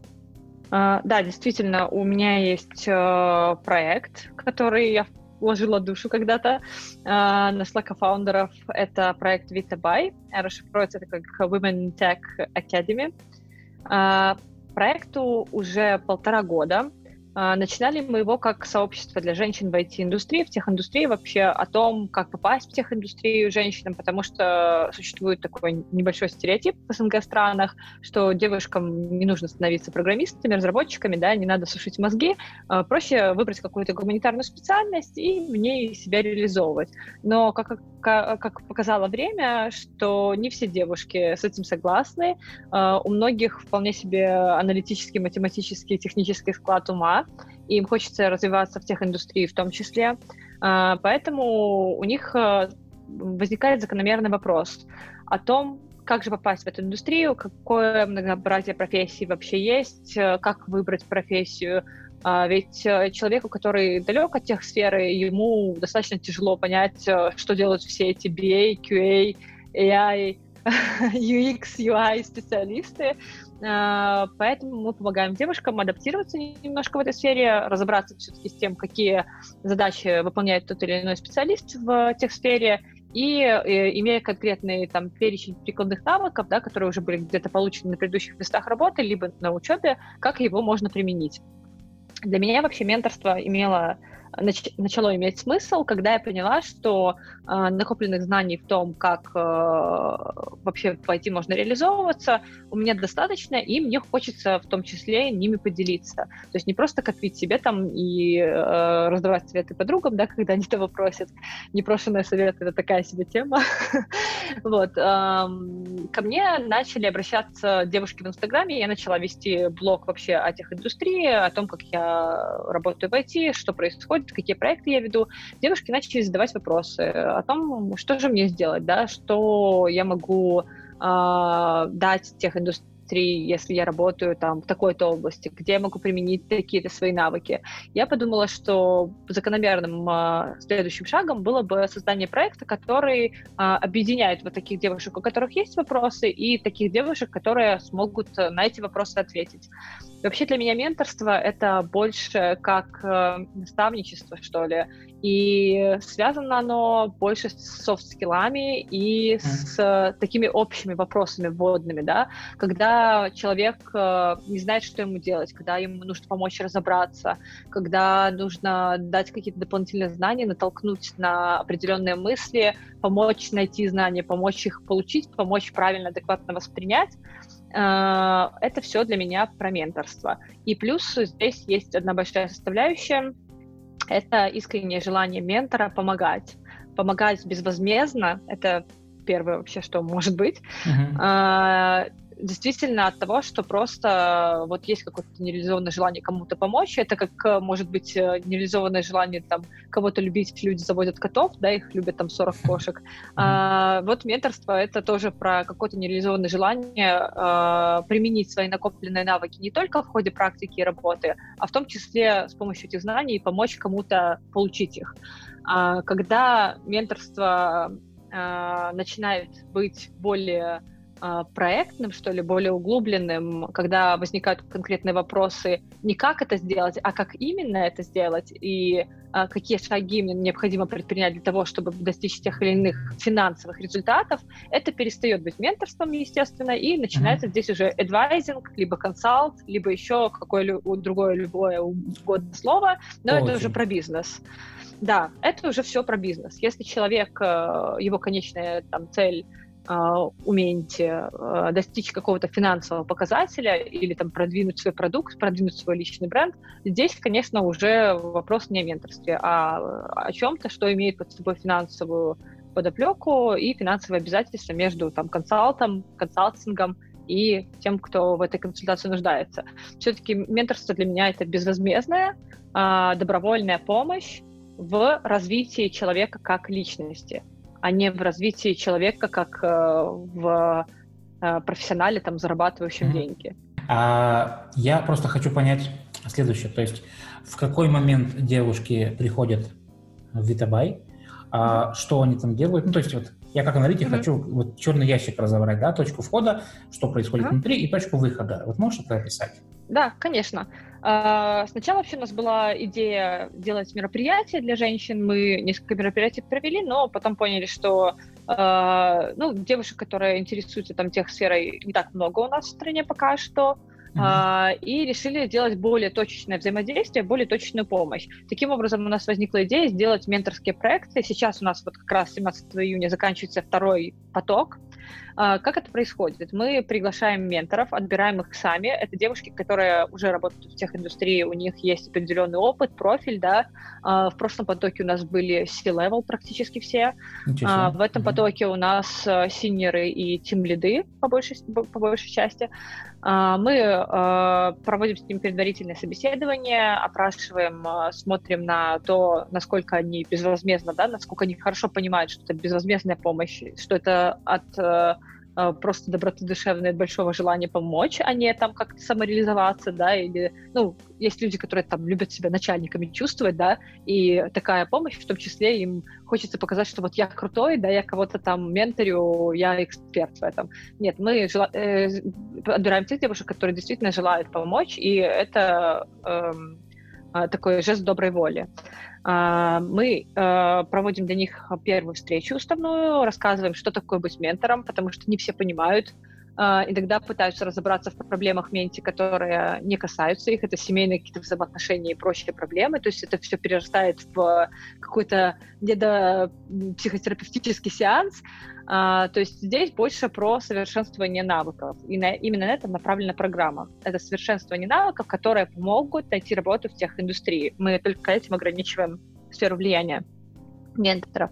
Для менти у нас э, второй э, как бы поток отбора. Мы просим написать мотивационное письмо, э, желательно на хотя бы а четыре, о том, почему ты видишь себя в техиндустрии. То есть э, э, ответ «я хочу работать в техиндустрии, получать много денег» скорее всего не прокатит. Э, нас интересуют девушки, которые разделяют там, э, общую там, э, ну, техиндустрия, будем откровенны, как бы объединяет людей примерно там одного возраста, да, это а, средний возраст у нас в Беларуси сотрудников, это двадцать восемь тридцать два года, то есть это примерно одни и те же люди с примерно одними и теми же интересами, а, они адекватные, нет вот этого там а, такой совковости, да, нет бюрократии там значительной, нет желание обсуждать других людей, то есть э, техиндустрию в целом объединяет такое вот какое-то всеобщее желание развития. Ты, кстати, очень хорошо, хорошо описал айтишника, прям, прям вот действительно нарисовался, нарисовались все мои знакомые айтишники сразу. Да, ну, я думаю, что у нас у всех есть определенный круг знакомств, он может немножко отличаться, даже работая в одной компании, разные люди находят разных, да, людей. А, ну, по крайней мере, мы смотрим на то, чтобы у человека действительно был интерес к техсфере, действительно был интерес к реализации профессии. Это не значит, что мы всегда попадаем с письмами. Бывают ситуации, когда менти пишет одно, приходит на встречу потом немного другой человек, да, который описал то, что хотели услышать. А, такие тоже ситуации бывают. Но а, в итоге мы спрашиваем у них, кому из менторов они хотели бы попасть, потому что список менторов мы публикуем заранее, у них есть право выбрать, и uh-huh. если э, все хорошо складывается, то мы распределяем к тем менторам, которых, на которых был запрос. Ну и тех, у кого не было особого запроса, мы распределяем по э, принадлежности к, или желанию э, перейти на ту или иную профессию. Э, в итоге у них проходит общая встреча, на которой все знакомятся. И дальше мы отпускаем их на персональные встречи, они проходят раз в неделю. Каждый ментор со своей менти прорабатывает определенный план развития, так сказать, личности, да, развития в ходе проекта. Это абсолютно разные запросы, и почему проще работать, когда у одного ментора одна менти, просто потому что, ну, действительно, очень-очень разные запросы. У кого-то это сделать идеальное резюме, у кого-то это научиться софт-скиллам, у кого-то это побороть стеснение, там, робкость, да, там, при презентации проектов. У кого-то, там, условно, я не знаю, скажем так, отрастить яйца и стать более, там, жесткой в переговорах. Поэтому менторы уже сами подбирают для своих менти задачи, которые будут способствовать развитию тех или иных навыков. А мы, в свою очередь, добавляем программу вебинарами, с, там, сессиями с коучами, с эйч ар-ами, где девушки могут получить дополнительную информацию о там, входных точках в ай ти, о там, каких-то процессах, о, э, ну, вообще, о, о, о абсолютно разных аспектах айтишной жизни. Mm-hmm. И финалом встречи, финалом всей программы является просто общая встреча, где, опять же, все обмениваются фидбэком. Как замечают наши менторы, очень часто это происходит, что когда они объясняют что-то менти или учатся, да, там, разрабатывают программу какую-то для менти, они очень часто пересматривают и свою жизнь в том числе. И очень интересное наблюдение, многие менторы в ходе менторских проектов у нас поменяли места работы. То есть они э, да, помогали девушкам разобраться в своей жизни э, и таким образом разобрались в своей в том числе. Это очень прикольно, ну, получается, и в фидбэке мы тоже видим очень много слов, которые сказаны именно в этом ключе. Вот. Ну, сейчас у нас как раз второй проект заканчивается, посмотрим, какой будет фидбэк. В первый раз у нас было восемнадцать, восемнадцать менторов, восемнадцать менти, сейчас у нас тридцать два ментора и тридцать два менти. А, то есть мы подросли в этом сезоне. Надеюсь, ну, что в следующем сезоне раза, мы... Да. Да, и еще у нас раньше был отдельный пункт программы, это э, экскурсии по офисам ай ти-компаний. Э, мы старались как минимум две-три экскурсии сделать, чтобы девушки посмотрели, да, прониклись духом тех индустрий, посмотрели, как э, работают люди. Ну, мы выбираем, конечно, офисы яркие, где там не просто, да, аутсорс-компания, где белые стены и, скажем, столы стоят, а, то есть что-то такое реально классное, типа Flow, где можно там получить дополнительную информацию о продукте, познакомиться с ним поближе, узнать там о стажировках, возможностях, там, профессии или что-то еще. Ну, к сожалению, в этот раз у нас э, все офлайн-встречи отменились, и да. все перешло в онлайн. Стало как-то грустнее и менее душевно. Вот, собственно, про это и был у меня следующий вопрос, но раз уж ты сказала про то, что ходите по офисам, почему-то вспомнилась э, сцена, вот недавно вышел сериал Mythic Quest э, про студию разработки игр, э, то есть что-то наподобие Silicon Valley, только вот про игры. Uh-huh. И там прям вот есть американская ассоциация, ну что-то типа женщины в ай ти, и вот там прям вот... Э, некая наставница с девушками ходит, заходит в офис игровой студии и общается именно с девушками-программистами. То есть я подозреваю, что это, ну, условно говоря, не только в Беларуси работает. Да, на самом деле движений типа Women Tech, Women Tech Makers, их вообще миллион в разных странах. Ну, ничего не берется из просто так, да. Мое сообщество тоже было создано, и мой блог на волне вот этого всеобщего возвращение там, к истокам феминизма, не к тому феминизму, который экстремизмом стал, а именно к истокам. Вот. Поэтому это абсолютно популярная тема. Я считаю, что она вполне релевантная и вполне адекватная. То есть у нас нет перекоса из серии «все должны женщины стать, работать в ай ти наравне с мужчинами». Нет, это больше о возможностях а, узнать что-то для себя новое, а, применить эти знания на себя, да, подойдут они или не подойдут. Мы никого не заставляем переходить в ай ти или говорим, не говорим, что вот вам точно всем нужно войти. Нет, это больше про возможность, про новые знания, про новые знакомства, про новый там нетворк. И разобраться больше в первую очередь для себя, действительно ли ты хочешь войти, или это там навязано каким-то эфемерным обликом ай ти-индустрии, как сейчас самой богатой, самой развивающейся и самой новомодной. Я даже, ну, многих отговариваю уже э, идти в ай ти, когда вижу, что человек действительно там вообще не понимает, зачем ему куда, что и надо, и не понимает вообще, что по жизни ему надо. И самый такой частый в последнее время вопрос ко мне, вот девушки пишут там, вот хочу в ай ти работать, вот, вот где мне работать в ай ти? Я говорю, ну, а так а что ты хочешь? А, ну, не знаю, вот хочу в ай ти работать. Я говорю, так а что ты умеешь? Что ты можешь предложить индустрии, да, чтобы тебя действительно взяли? Ведь потому что, когда ты приходишь на место работы, в какую-то компанию, тебя оценивают по тем качествам, которые у тебя есть, и от, по тем качествам, которые ты можешь привнести в коллектив, в продукт, в проект. А, ну, не знаю, что я могу. Ой, я не знаю. Я говорю, ну, так давай ты уйдешь, составишь список своих классных качеств или хотя бы подумаешь о том, какие ты проекты реализовывал, да, и какие профессиональные навыки в ходе реализации ты получил. А потом вернешься ко мне, и мы на основании этих навыков э, и твоих скиллов можем подобрать что-то похожее в ай ти-индустрии. Ну, и mm-hmm. то, при том, изучить как бы профессию, да, что действительно придется делать. Потому что, как мне говорят, ой, я, может, хочу код, а может, хочу не код, а может, эйч ар хочу, вот у меня с людьми получается общаться, а может быть, я хочу в тестировщики. Я говорю, так, стоп, это абсолютно разные сферы с абсолютно разными скиллами и с абсолютно разным вообще процессом работы. То есть, ну, здесь нужно четко дать э, человеку понимание о том, как вообще происходит работа в техиндустрии. Ну, в том числе это хорошо вот прослеживается в менторском проекте. У нас э, многие менторы, когда вот рассказывают на примере своей работы, э, видят потом, что менти говорят, ой, нет, это сложно, я так не хочу. А я думала, я приду, и у меня все получится там. Или я думала, приду, и будет легко. Но нет, никто почему-то не рассказывает, что техиндустрия достаточно сложная, очень энергоемкая, с овертаймами, да, постоянными, э, об этом все умалчивают. Все хотят видеть только заветные зарплаты в долларах и не особо париться. Но нет, девочки, извините, так не получается.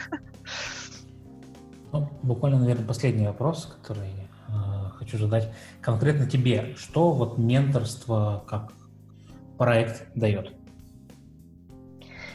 Слушай, для меня это все, наверное, такой вопрос фидбэка, который мне дают в процессе менторства, да, то есть uh-huh. это, опять же, какое-то осознание своих возможностей, своего потенциала, потому что, э, ну, я от природы, не знаю, от природы, от воспитания или от чего так сложилось, у меня периодически падающая заниженная самооценка, ну, то есть она примерно стабильно, но периодически я ударяюсь в уныние и думаю, блин, я ничего не сделала, я ничего не добилась, да. Так вот такие методы. Uh, да, ну вот, вот такие менторские встречи, они дают тебе uh, ощущение того, что, блин, а я же и то сделал, и то смог, и то, того достиг. И когда менти говорит, блин, вот как классно, у вас такие проекты, ты там такая классная, такая крутая, так классно объясняешь, или ты там такой классный собеседник, или у тебя такая интересная профессия. И ты сидишь и, знаешь, переоцениваешь себя абсолютно с другой стороны. Ты смотришь на себя глазами этого незнакомого там, или малознакомого себе человека, и перестаешь себя гнобить за какие-то там несовершенства, мелочи, да, которые происходят в работе, за там какие-то проекты, может, которые не в срок были завершены. Ты смотришь на себя немножко с другой стороны. И вот это осознание того, что, блин, ну я же действительно вроде классный и действительно могу, оно действительно подсаживает на себя как наркотик в менторстве. Когда ты... получается, в какой-то области разбираешься лучше, чем другой человек, и получаешь, наверное, от этого какие-то эндорфины, от того, что ты молодец, ты действительно классный. Вот. Ну и дополнительная стимуляция здесь того, что ты помогаешь человеку, ты видишь, как в его глазах зажигается огонь, как он приходит навстречу там потухший, да, не понимающий, что ему надо сделать в жизни, вселяя в него там оптимизм и желание что-то в жизни поменять, ты видишь, что человек расцветает. Ну, когда я такую метаморфозу вижу, для меня это прям отдельный суперположительный пунктик во всем менторстве.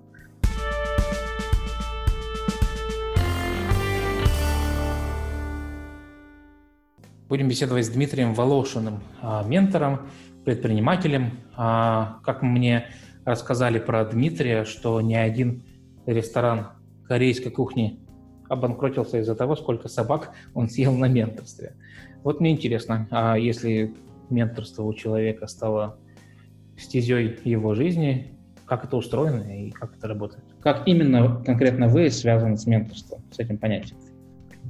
Ну, я, я, я себя им считаю. Наверное, это и есть моя связь с ним.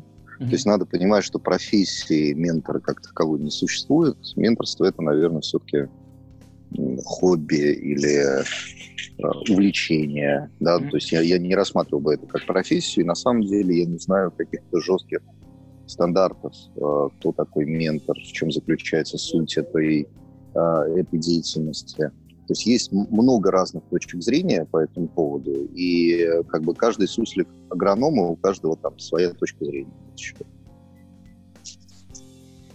Окей. Okay. Um... конкретно для вас. То есть вы сказали, что вы считаете себя ментором. Можете mm-hmm. рассказать, э, что это в вашей жизни, у кого вы менторите, кого и почему?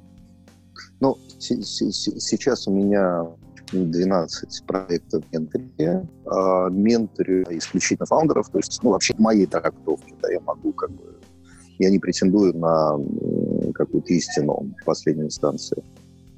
Я взаимодействую только с фаундерами, и моя идея заключается в том, что бизнес, который делает фаундер, это отражение его взгляда на бизнес. Mm-hmm. И моя задача, ну, не задача, наверное, да, там, то, то, к чему я стремлюсь, это изменить бизнес, который делает фаундер, через изменение фаундера. Такая вот достаточно сложная цепочка, но она, в общем, там, за последние там, три года, которые я там, активно достаточно занимаюсь менторингом, она, в общем, показывает свою правоту, потому что можно бесконечно долго менять там, бизнес-процессы, не знаю, там, людей. Да. Соответственно, соответственно, есть три задачи, которые я сформули... ну, могу сформулировать. Три задачи ментора. Это, во-первых, понять вместе с фаундером, зачем ему нужен бизнес. Это, это очень непростой вопрос, потому что mm-hmm. большинство людей делают бизнес весьма, так сказать, неосознанно. Вторая задача – это выявить амбицию. То есть мы делаем бизнес до какой степени. Да? Там мы хотим с вами строить единорога, мы хотим выйти на ай пи о, мы хотим сделать маленькую лавочку. То есть что, к чему мы идем? И третье, вот то, что многие понимают как активную часть менторинга, это простроить путь. Путь к тому, чтобы mm-hmm. достичь вот этой самой амбиции фаундера. Вот примерно так я это вижу. А как технически это выглядит? То есть как происходит взаимодействие с вашими подопечными? Подопечные. Уме- уместно так? Уместно ли так говорить? Пр- да. Прекрасно. Нет, нет, нет, нормально, нормально, сойдет. А, технически это выглядит следующим образом. А, мы с какой-то периодичностью встречаемся. А, у меня есть своя собственная технология. Она включает в себя там, не- не- некоторый шаблон встреч. У меня так называется такой план менторинговых сессий. А, но этот план, он распространяется только на первую часть менторинга. Да, потому что первая часть менторинга – это что? Это попытка переупаковать компанию. Да? То есть всегда, там, в сто процентов случаев из ста, когда я начинаю общаться с фаундером, мы всегда приходим к тому, что, чувак, надо поменять стратегию. Да? Потому что то, что ты делаешь, ну, очевидно, оно не приводит к тем результатам, которые ты ждешь, поэтому ты меня и пригласил, на самом деле. Вот. Поэтому у меня как бы первая часть менторинга, это она достаточно формализована, техно, ну, технологизирована. Это там набор из там, двенадцать, четырнадцать, шестнадцать встреч, ну, там, в зависимости от типа компании немножечко разное количество, которое позволяет переупаковать стратегию компании. А дальше это такой проактивный, проактивный трекинг э, этой стратегии. То есть, мы, то есть я как бы как один из авторов стратегии осуществляю авторский надзор над ней. То есть мы встречаемся с фаундерами и обсуждаем то, насколько точно, насколько успешно она реализуется. Сто процентов аудитории — это фаундеры. Конечно, я с этого начал, когда говорил, что менторинг — это взаимодействие с фаундером. Ну, вот, но, опять же, да, не претендую в моей картине мира. Вот. При этом там мои советы, которые могут, там, порой они запрашивают, они могут касаться и других там членов команды. Я, естественно, крайне вовлечен в процессы, которые происходят, потому что, ну, я не могу советовать там в отношении, не знаю, там, директора по маркетингу, будучи незнакомым с ним, например, да, но работаю я, конечно, исключительно с фаундерами. А менторство в данном случае чем-то отличается от, от понятия коучинг, или это вот оно и есть? Слушайте, наверное, наверное, отличается, потому что, ну, опять же, да, я, я не эксперт в коучинге. Mm-hmm. Вот у меня коучинг вызывает какое-то такое несколько, ну, не, не очень приятное ощущение, я не знаю почему. Да, то есть, по-моему, по-моему это какая-то хер- херня. Ну, то есть, что, что-то вот как а-ля инфобизнес, да, вот у меня коучинг, инфобизнес, они очень близки друг с другом. Может, я не прав, да, но вот как бы это мой личный опыт, я имею право высказывать свою точку зрения в отношении там того или иного, да. А, вот все-таки коучинг — это, как мне кажется, это чувак, который задает вопросы, да, там, ну, со, со, совсем утрируя, вот, к которому приходит, и он задает вопросы. Вот ментор — это все-таки какая-то достаточно активная сила, которая не сидит на попе и не ждет, когда к нему придут, а это человек, который имеет свою технологию, свой взгляд на вещи, который проактивно пушит фаундера к достижению тех или иных целей. Вот в этом, мне кажется, принципиальное отличие. Да, понятно. Ну и не знаю насчет того, насколько это уместно, но, соответственно, вы монетизируете свою менторскую деятельность, да? Это абсолютно уместно. Я вообще не верю в работу без, без денег. То есть, мне mm-hmm. кажется, это какая-то очень странная история. Да, конечно, монетизирую. Я работаю в формате фикс плюс опцион всегда. Uh-huh. То есть мне мои менти платят ежемесячно там какие-то деньги э, фиксированно, плюс я имею опцион на долю в компании в зависимости, ну, там есть разные э, варианты условий, uh-huh. э, по которым я работаю. Э, многие, знаете, многие спрашивают, а почему вот фикс, да, вообще возникает, да, ну, потому что это действительно это там на фоне передачи доли, это какая-то там м- м- малая толика, да, не очень интересная. И это, это правильное суждение. Но я поясню, потому что я, я какое-то время работаю без фикса, только за опцион, и обнаружил интересную штуку, что э, фаундеры, которые ежемесячно там, не платят там, достаточно болезненную для себя сумму, они очень... Э, Ну, они, они очень быстро начи- перестают слушать э, вообще советы и забивать и так далее. То есть, на самом деле, вот это вот подкрепление постоянное там, деньгами, которые они выплачивают, оно очень важно ну, вот, в деятельности ментора, на мой взгляд. Угу. Ну, здесь, в общем-то, могу по своей практике сказать. У меня э, практика производства курсов по геймдеву вот, э, в той компании, где я вот, раньше работал пять с половиной лет. И... Курсы бесплатные до конца доходят гораздо меньшее число людей, чем курсы платные. Вот. И это, в общем-то, да, вполне логично. То есть бесплатно. Причем заходит, заходит на какую-то воронку, конечно, больше пользователей, да, что бесплатно же. Вот. А доходит лишь очень маленькая доля. А платное заплатил денежку, будь любезен, курс пройти. То есть это такая самомотивация. У вас, я так понимаю, что что-то подобное. Ну да, конечно. И, ну, и у меня, собственно, есть же бизнес в образовании, да, я полностью согласен. И история с бесплатными курсами, это всегда какая-то, ну, и людьми воспринимается как какая-то халява. И, в общем, там процент доходимости, там, не знаю, там два-три процента, да, вот если говорить там про раннюю Курсеру, например. Uh-huh. А коммерческое обучение, то есть создание продукта, который имеет какие-то потребительские свойства, можете их требовать, поскольку, поскольку вы платите, это другая история. Кому, как вы считаете, нужен ментор? Только ли фаундерам? То есть я понял, что вы работаете с фаундерами, с фаундерами только, вот, но вообще по жизни, поскольку мы хотим, в принципе, разобраться в том, что такое менторство и как оно устроено, то можете ли ответить на вопрос, кому нужен ментор? Mm-hmm. Мне, мне сложно ответить на этот вопрос, потому что для этого надо определиться с э, значением термина менторства. Да? То есть вот вы говорили, что надо разобраться в этом термине. Да? Вот у меня, э, там, к счастью или к сожалению, ну, такой очень однобокий взгляд. Да? То есть для меня менторство – это деятельность по взаимодействию с фаундером для развития э, бизнеса. Да, поэтому мне очень сложно сказать, кому он нужен еще. Но вот в моей картине мира он нужен э, любому бизнесу, который чувствует, что он потерял, э, ну не потерял, а, скажем так, имеет недостаточный темп роста, недостаточный темп развития. То есть, грубо говоря, бизнес, у которого кончились э, там, конструктивные идеи, как двигаться дальше. Вот мне кажется, таким, таким компаниям нужен ментор. А вы можете как-то измерить эффективность этой деятельности? То есть э, довольны ли, ну, менти это называется, да, тот, кто обучается? Да, да, да. Довольны ли они и бывают ли обратные случаи вообще по жизни? Ну, тут как, как и везде, кто-то доволен, кто-то нет. Но вот у mm-hmm. меня за там прошлый год не было случаев, чтобы... менти отказались от меня, ну, то есть мы там на год заключаем контракт, да, там, ну, и mm-hmm. даже перезаключаемся. Вот. Таких случаев пока не было. Я не знаю, свидетельствует ли это о том, довольны они или нет, но вроде как это, это, это, это, это похоже на то, что они довольны. Но, с другой стороны, я понимаю, что рынка нет как такового, да, то есть нельзя сказать, что эти менторы, они толпами бродят по улицам, да, их там можно... как-то выбирать, да, поэтому, может быть, это тоже накладывает какой-то отпечаток. Мне кажется, что пока нет рынка, говорить о довольстве и недовольстве, ну, преждевременно.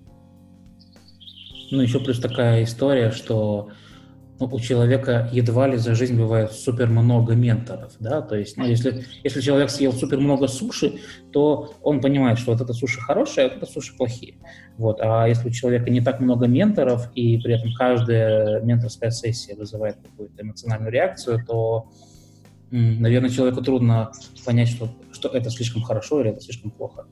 Ну, вы знаете, мне все-таки кажется, что понятие менторства надо привязывать не к человеку, а к бизнесу. Вот это mm-hmm. вот мое строгое ощущение, да.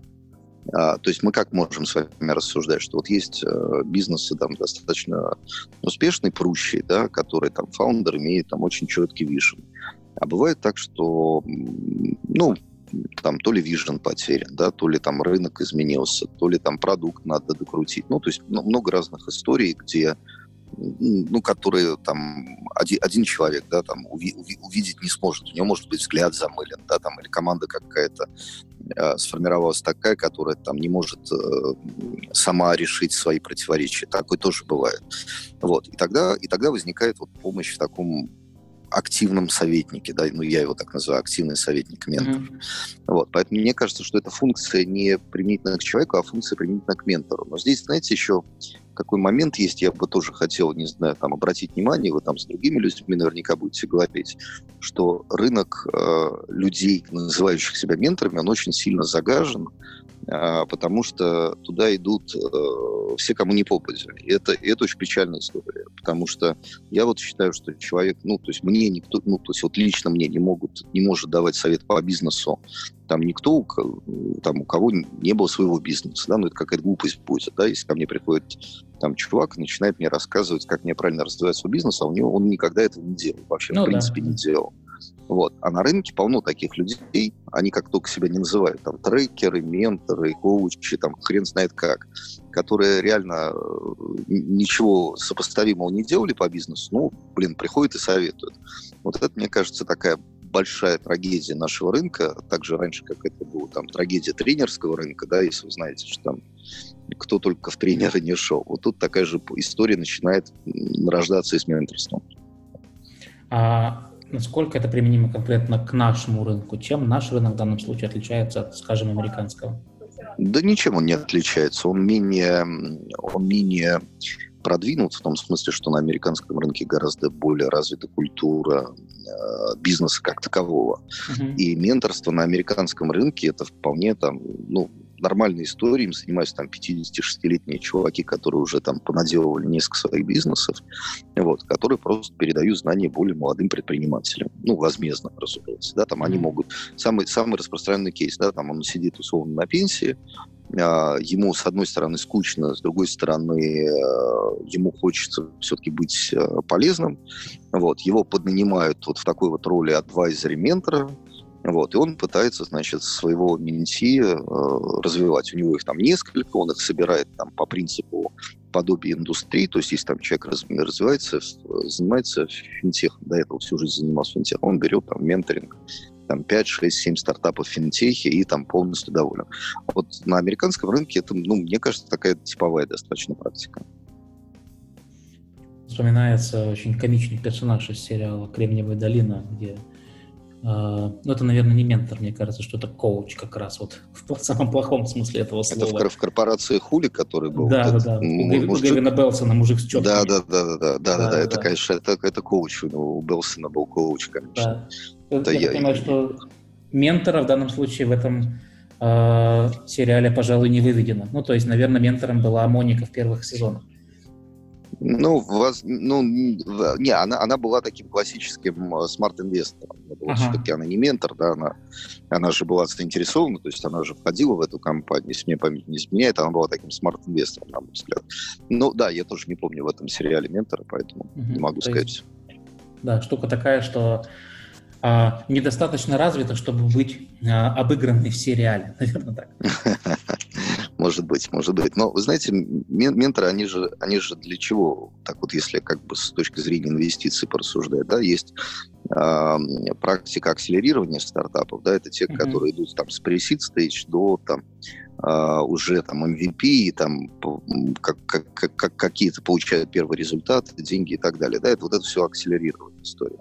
А есть уже совсем взрослые, да, которые там, которыми занимают private equity фонды, да. А mm-hmm. вот между ними есть гэп, между ними есть там зазор. То есть вот от момента, когда стартап начал масштабироваться, до момента, когда им заинтересовались большие ребята там из private equity, вот здесь есть зазор. И вот этот зазор его как раз и покрывает, на мой взгляд, ментор.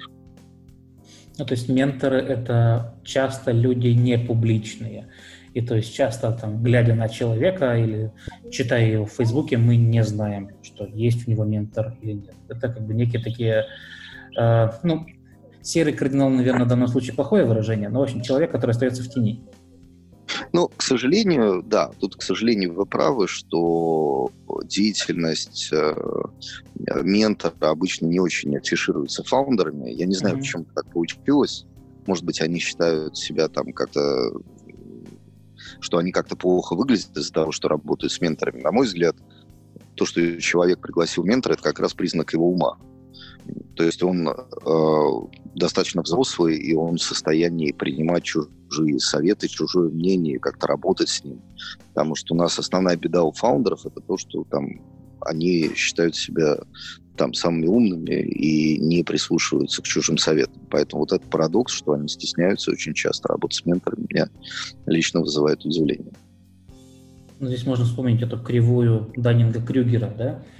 что вначале человек склонен переоценивать а, свой уровень скилла, затем попадает в такую яму самозванца, да, и вот где-то, наверное, здесь а, им нужен ментор.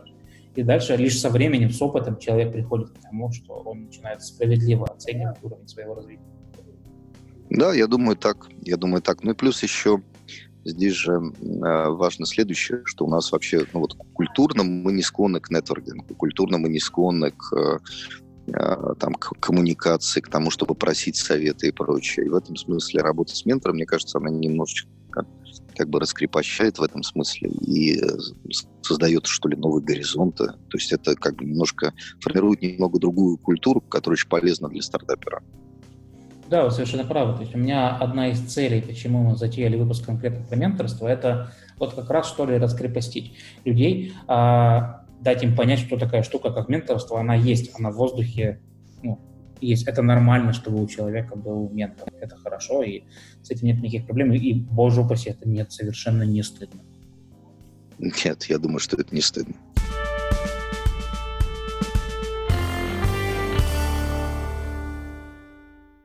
Мы поговорили с Оксаной Фоминой, основательницей сервиса Gradient Universe. Оксана принимала участие в образовании в Singularity University, и там у нее были очень хорошие менторы. Оксана рассказала нам о том, как это устроено в университетах. В нашем случае нам очень повезло с ментором. Он был невероятен, отдавался работе по полной программе и помогал нам не только с учебой, которые, и заданиями, которые нам выдавали на протяжении обучения в Singularity University, но он также представлял наши компании инвесторам, которых он знал, помогал находить нужные связи и ответы на те вопросы, которые ставили нас в тупик. А их было достаточно много в течение обучения. Вот. Как я уже сказала, к каждой компании прикреплен свой ментор. Но помимо этого мы могли общаться с теми менторами, которые были доступны эм, для других компаний. Например, со специалистами, которые хорошо помани- понимают в машинном обучении и могут нам подсказать, как лучше его использовать именно в нашем бизнесе. Или эм, были менторы, которые понимают очень хорошо в новых технологиях эм, производства медицинских датчиков э, и как их можно использовать в нашем приложении, соответственно. Вот. Кроме того, у нас еще забыла сказать о том, что встречи с менторами были на неделе, мы встретились два-три раза обычно, но также мы могли подойти со своим вопросом в течение дня, и нам всегда отвечали, и это было очень приятно и полезно. Кроме того, у нас были еженедельные встречи с менторами Singularity University, которые организовывались, и это представлялось следующим образом. В один день приезжают тридцать-сорок, иногда пятьдесят менторов из, в первом случае из Дании и в округе, из Швеции, Германии, Норвегии. И э, мы заранее записывались на встречу с тем или иным ментором. У нас была информация о менторах, о том, чем они занимаются, какие у них специализации, чем они могут быть полезны. И мы получали обратную связь по нашему стартапу. Рассказывали, чем мы занимаемся, или задавали какие-то уже конкретные вопросы, когда мы знали, что вот этот ментор, он очень крут в этом, в этом и в этом. И, э, соответственно, у нас следующие вопросы. Это позволяло получить грандиозный фидбэк от специалистов высшего уровня, потому что эти менторы, они были в совете директоров и advisory board крупных а, компаний европейских, и в том числе а, компаний США. И это у нас было каждую неделю новые менторы. То есть фактически в Дании у нас было четыре дня с такими встречами с менторами, и потом э, такие же встречи у нас были в Силиконовой долине, с менторами Силиконовой долины. Этот опыт был невероятен в связи с тем, что дает возможность посмотреть на свой бизнес с разных сторон, с разных точек зрения, с, узнать мнение людей с разной специализацией, получить их поддержку, их эм, обратную связь. Также некоторые менторы э, делились своими контактами, что как бы очень важно в Силиконовой долине, если у тебя нет контактов с эм, инвесторами, с нужными людьми, пробиться очень сложно. Встречу назначить можно, но результаты этой встречи неизвестны. В целом это невероятный опыт по получению знаний из первых рук. И причем эти знания, они не теория, они практика. Вам тут же объяснят, почему это работает, а вот это никогда не сработает. Вам дадут подсказки по поводу того, куда вам лучше вести свой бизнес, как вы можете его масштабировать, как вы можете его развить вглубь и вширь.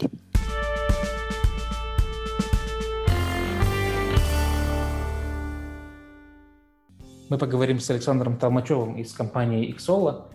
Александр является очень крутым специалистом по машинному обучению и принимает участие в большом числе образовательных программ на эту тему и является ментором как раз в образовательном смысле этого слова, в смысле образовательных программ, курсов и так далее. Так, давай поговорим, значит, с самого начала, как обстоят дела с менторством в образовательных программах, как это работает. И как это устроено в целом, какую-то вводную можешь дать? Да, я бы на самом деле разделил менторство на две части, на формальную и неформальную в образовательных программах. А формальная часть, когда ты являешься ментором в образовательных программах, она у тебя в зависимости от курсов, в зависимости от площадок, в зависимости от там, типа офлайн или онлайн, она такая достаточно организованная, регламентированная, то есть ментор, по сути, выполняет такие обычные вещи, как следит за выполнением программы, следит, что студент идет по некому, ну, или меньки, да, то есть меньше, идет по некому таймлайну курса, отвечает на какие-то вопросы регулярные, говорит, где ошибки, и контролирует, что там нету никакого жульничества. То есть это такая чисто формальная часть, которая в ней такой нету внутренней искры, когда между тобой и студентом что-то загорается, и ты желаешь что-то создавать новое, как-то дальше развиваться. То есть это такая, можно сказать, это как работа. И она жестко регламентирована по времени. Там, например, когда ты становишься ментором на Курсере, ты должен минимум четыре часа в день тратить на это задание. Там засекается тайм-трекинг, и если ты не выполняешь это, то там у тебя происходит там, два предупреждения, и при третьем тебя выкидывают из менторов. Там есть отдельные программы, вот. Но самое интересное, это вот, ну, для меня неформальная часть. А, она происходит в неучебное время, и она является той самой вот, дополнительной инициативой, которую проявляет студент. И вот тут как раз-таки проявляется, как мне кажется, магическое свойство ментора, когда нужно вот поймать этот момент, потому что все в текущее время перегружены, что человек, он на самом деле разгорается, и он хочет что-то новое, он хочет выйти за рамки своих возможностей и помочь ему это сделать, чтобы ему это было комфортно, найти какую-то интересную задачу и вот взять его за руку и пройти эту задачу с ним. Потому что а, в этот момент ты такой, обретаешь некую связь с человеком, и ты понимаешь, что, что вот менторство в рамках просто образовательной программы, оно уже такое переходит на несколько следующий уровень. Ты начинаешь с человеком общаться в свободное время, ты начинаешь делиться с ними какими-то новостями, какими-то интересными статьями. Конечно, ряд людей отсеивается, но там, могу сказать то, что, например, в специфике эм эл абсолютное большинство, там, ну, более пятьдесят процентов тех, кто вот идут на неформальное общение, они идут дальше. И это вот самое прекрасное. Угу. Вот, я просто свои колокольни могу немного добавить. Я сейчас э, на Skill Factory как раз курс по эм эл прохожу. Вот, и там тоже есть менторы курса. Вот на самом деле у меня там впечатление создается такое, что в целом, если ты им ничего не пишешь, то в целом они тебе тоже ничего не пишут. И как бы это такая... Да. Э, возникает неловкий вопрос, то есть э, зачем? То есть я пока ну, не очень понимаю. Вот, то есть оно какой-то очень формальный статус, что ли, носит. Да, ну вот, к сожалению, это так, потому что э, эти менторы, они жестко регламентированы, то есть у них есть определенный уровень э, того, что они должны делать, что они могут себе позволять, и первыми они никогда не напишут. И вот это есть такая некая проблема менторства в онлайн-образовательных программах, на каких-то курсах и образовательных площадках, то что все форумы там посвящены тому, что э, какой-то пользователь пишет какую-то свою проблему, и далее ментор ему должен ответить, сказать, что тебе нужно сделать, там, как-то попытаться по-другому, а, либо какую-то подсказку дать. Вот. И ментор, он, по сути, сводится к такому м- живому ответу на вопрос, потому что вопрос, он может быть каждый раз немного разный, там, синтаксис какой-то не такой у человека, там, еще что-либо. И вот, к сожалению, в онлайн-программах менторство, оно вот в таких рамках заложено, и поэтому очень сложно прийти вот неформально, когда ментор пишет тебе первый «Привет», там, типа, как у тебя дела, все ли хорошо. И это, конечно, было бы гораздо круче. То есть, если когда-то появится такая платформа, где менторы будут не просто м, люди, такие умные головы, которые отвечают на вопросы, а именно живые, когда они будут вмешиваться в программу, сами писать какие-то вещи, то, что, блин, я помню, проходил это, у меня там не получалось, и давай вот как у тебя идет, слушай, а ты вот знаешь, то, что тут можно здесь посмотреть, использовать это. Тогда уровень, я считаю, онлайн-образования перейдет на следующий уровень, когда не я смотрю какой-то видеоматериал, делаю практику и потом спрашиваю непонятный вопрос, иду еще ответ, а когда такое некое подобие живого класса, когда я просто получаю какие-то знания и параллельно со всеми общаюсь. Угу. Слушай, а по твоему опыту, вот, допустим, в неформальном общении, ты же, у тебя же тоже есть какой-то физический предел людей, которые ты можешь выдержать? То есть ты же не можешь, допустим, там шестьдесят человек вести и как-то с ними взаимодействовать. То есть это же очень ограниченная история получается. К сожалению, да. Ну, живая история, она всегда менее ограничена, чем... Ну, неправильно, не живая, а офлайн-история, она всегда менее ограничена, чем онлайн.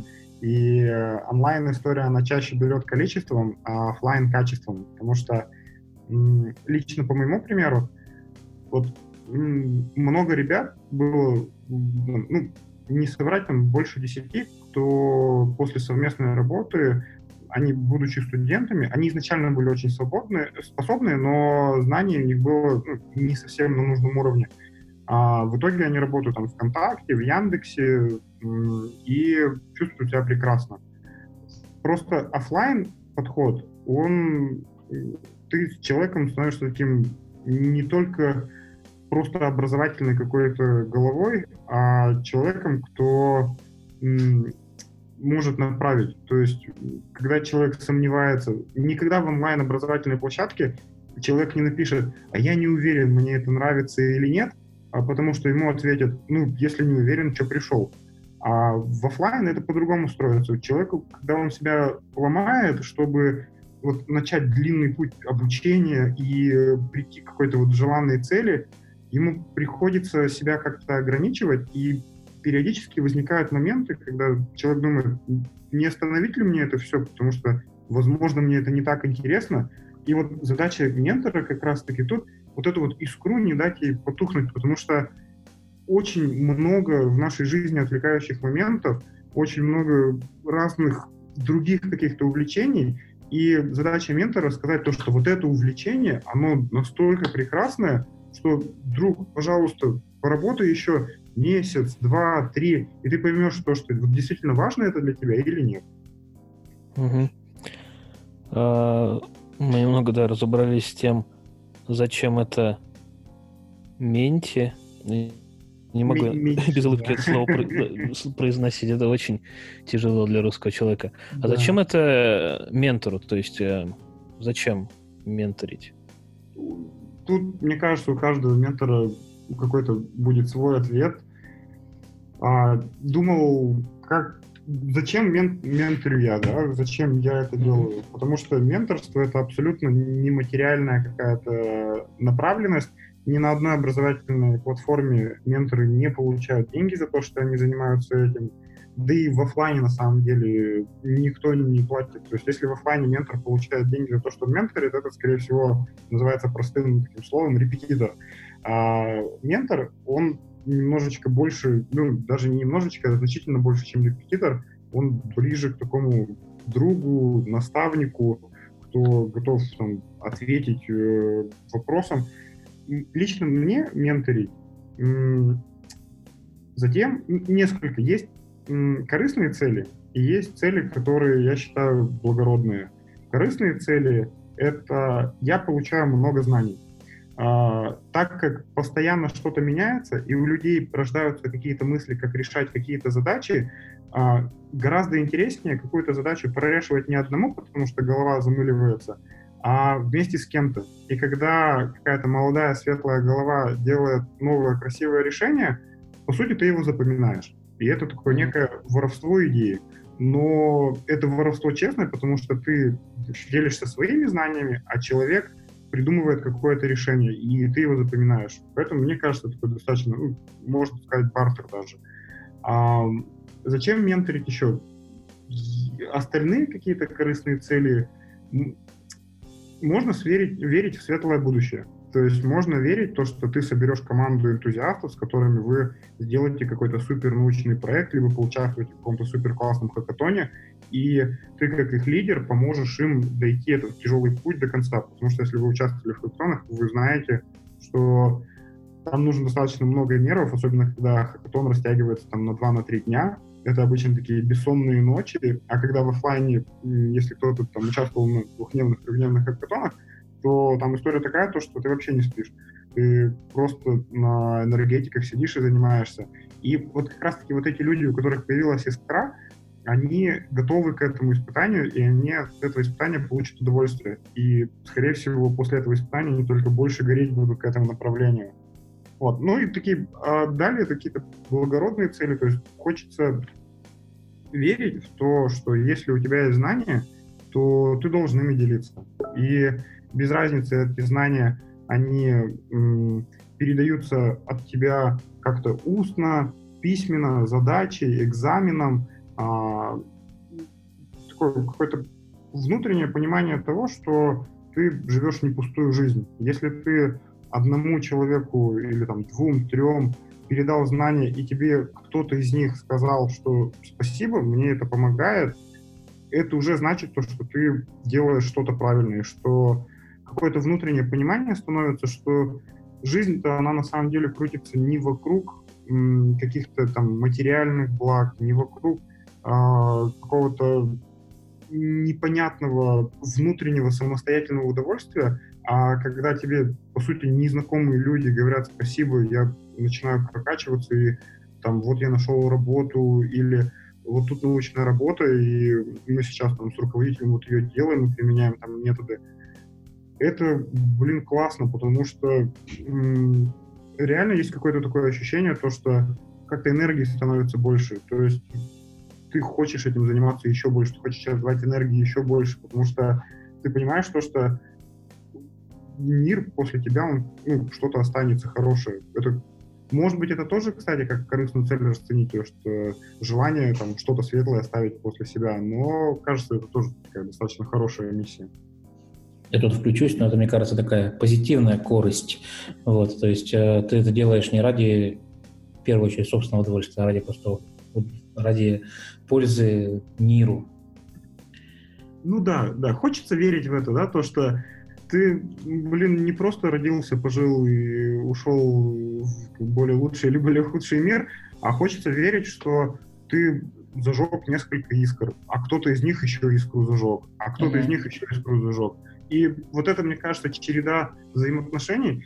Но я когда стал ментором э, официально, и я понял то, что мне это нравится, я начал искать способы, как можно, как можно больше в офлайне это делать. И мне кажется, прекрасно. Это как-то энергии дает очень сильно. То есть ты uh-huh. когда засыпаешь, ты думаешь, что, что блин, ну, день был прожит не зря на самом деле. Окей, okay, Саш, а скажи, пожалуйста, вот а, ты менторишь, ты опытный ментор. У тебя есть какие-то правила, так скажем, хорошего менторства? То есть как действовать так, чтобы менторство стало хорошим?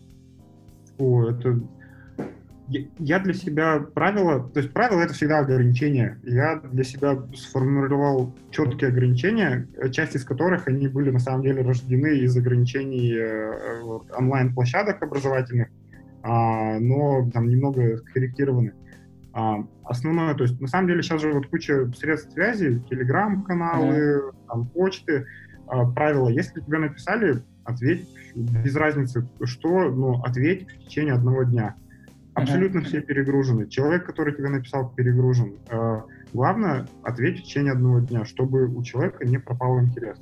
А, второе, если ты начинаешь что-то делать, то ты ответственный за то, чтобы это дошло до конца. Наверное, у всех были такие ситуации, когда ты начинаешь делать, доходишь где-то до середины, такой, ну, в принципе, мне это уже не так интересно, и бросаешь. Но при этом у всех были такие моменты, когда... ты заканчиваешь какое-то дело, и даже, может быть, оно тебе на второй половине пути было не так интересно, но когда ты заканчиваешь задачу какую-то, ты завозишь какое-то исследование, ты запускаешь какой-то прод, а у тебя такое чувство наслаждения появляется, что ты что-то сделал, и у этого есть результат. То есть, mm-hmm. если у твоего процесса нет итогового результата, то процесс не закончен. А незаконченный процесс, можно сказать, то, что его и не было. Эффективность его, к сожалению, очень низкая. А, вот я придерживаюсь таких двух основных правил. Как, есть еще какие-то другие, но они, наверное, больше человеческие, то есть они, как сказать, понимать, ну, что все люди разные. Вот, наверное, тоже можно отнести к правилам хорошего менторства, потому mm-hmm. что ты начинаешь встречать людей, которые крайне самоуверены в себе и считают то, что они знают все, ну, там, не всегда, к сожалению, или, там, к счастью, это так. Встречаешь людей, которые, наоборот, крайне не уверены в себе и не могут связать двух слов, при этом, когда они занимаются, ну, пишут какой-то алгоритм, у них получается, но они просто, у них как бы внутренней инициативы немножечко не хватает. И не нужно м, заставлять людей делать то, что им не нравится. Вот, мне кажется, идеальный ментор — это тот, у которого есть в левой руке э, бесконечное количество задач, под разные интересы, под разные уровни, которые могут вот искру разжечь в человеке.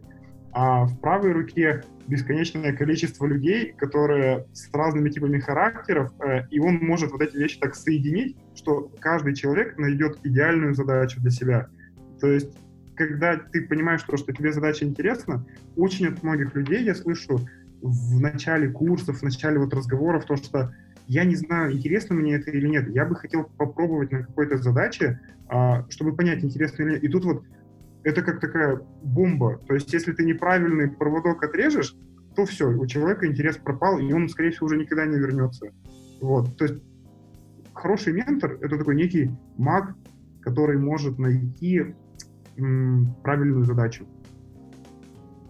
Очень хорошо. То есть, получается, менторишь ты в первую очередь задачами, да, предлагает человеку, ну, некие челленджи, через которые он должен пройти?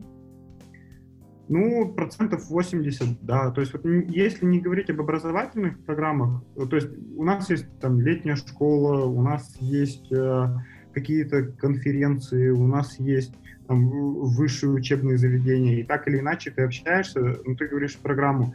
Программу человек может найти где угодно, то есть у нас столько этих образовательных площадок, а вот м- именно какой-то челлендж, который ему будет интересен, и ты поможешь ему его пройти, чтобы человек сказал: фу, блин, это было круто, черт возьми, я хочу немножечко сложнее.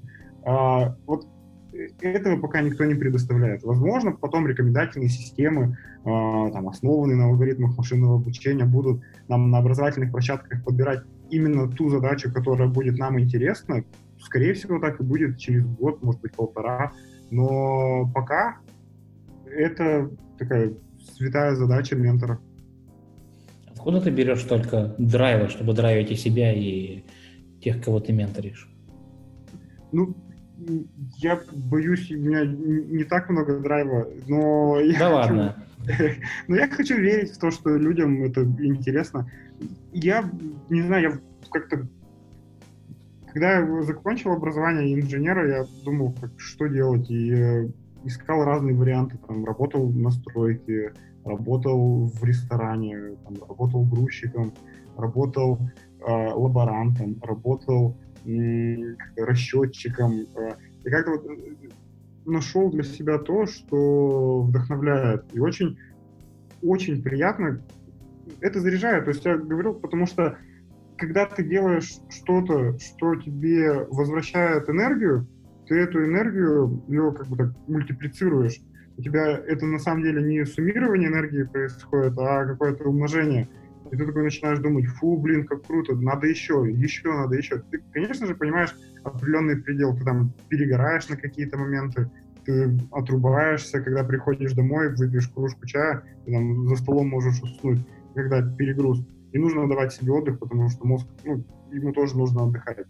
Но мне просто нравится, то есть тут вот такой самый простой ответ. Мне нравится, и я получаю от этого удовольствие. И тут можно простой пример. Вот вспомните в детстве, там мы все играли в онлайн-игрушки или там в клубы ночные ходили играть, а, там, в линейку все играли, да, в запой, и без остановки играли. Почему? То есть никто от этого не получал ни денег, ничего. Почему? Да потому что нравилось. Почему ты, мы играли там до шести утра, а потом в семь тридцать там ехали на экзамен, к которому мы должны были готовиться? Потому что нравилось, то есть нас невозможно было остановить.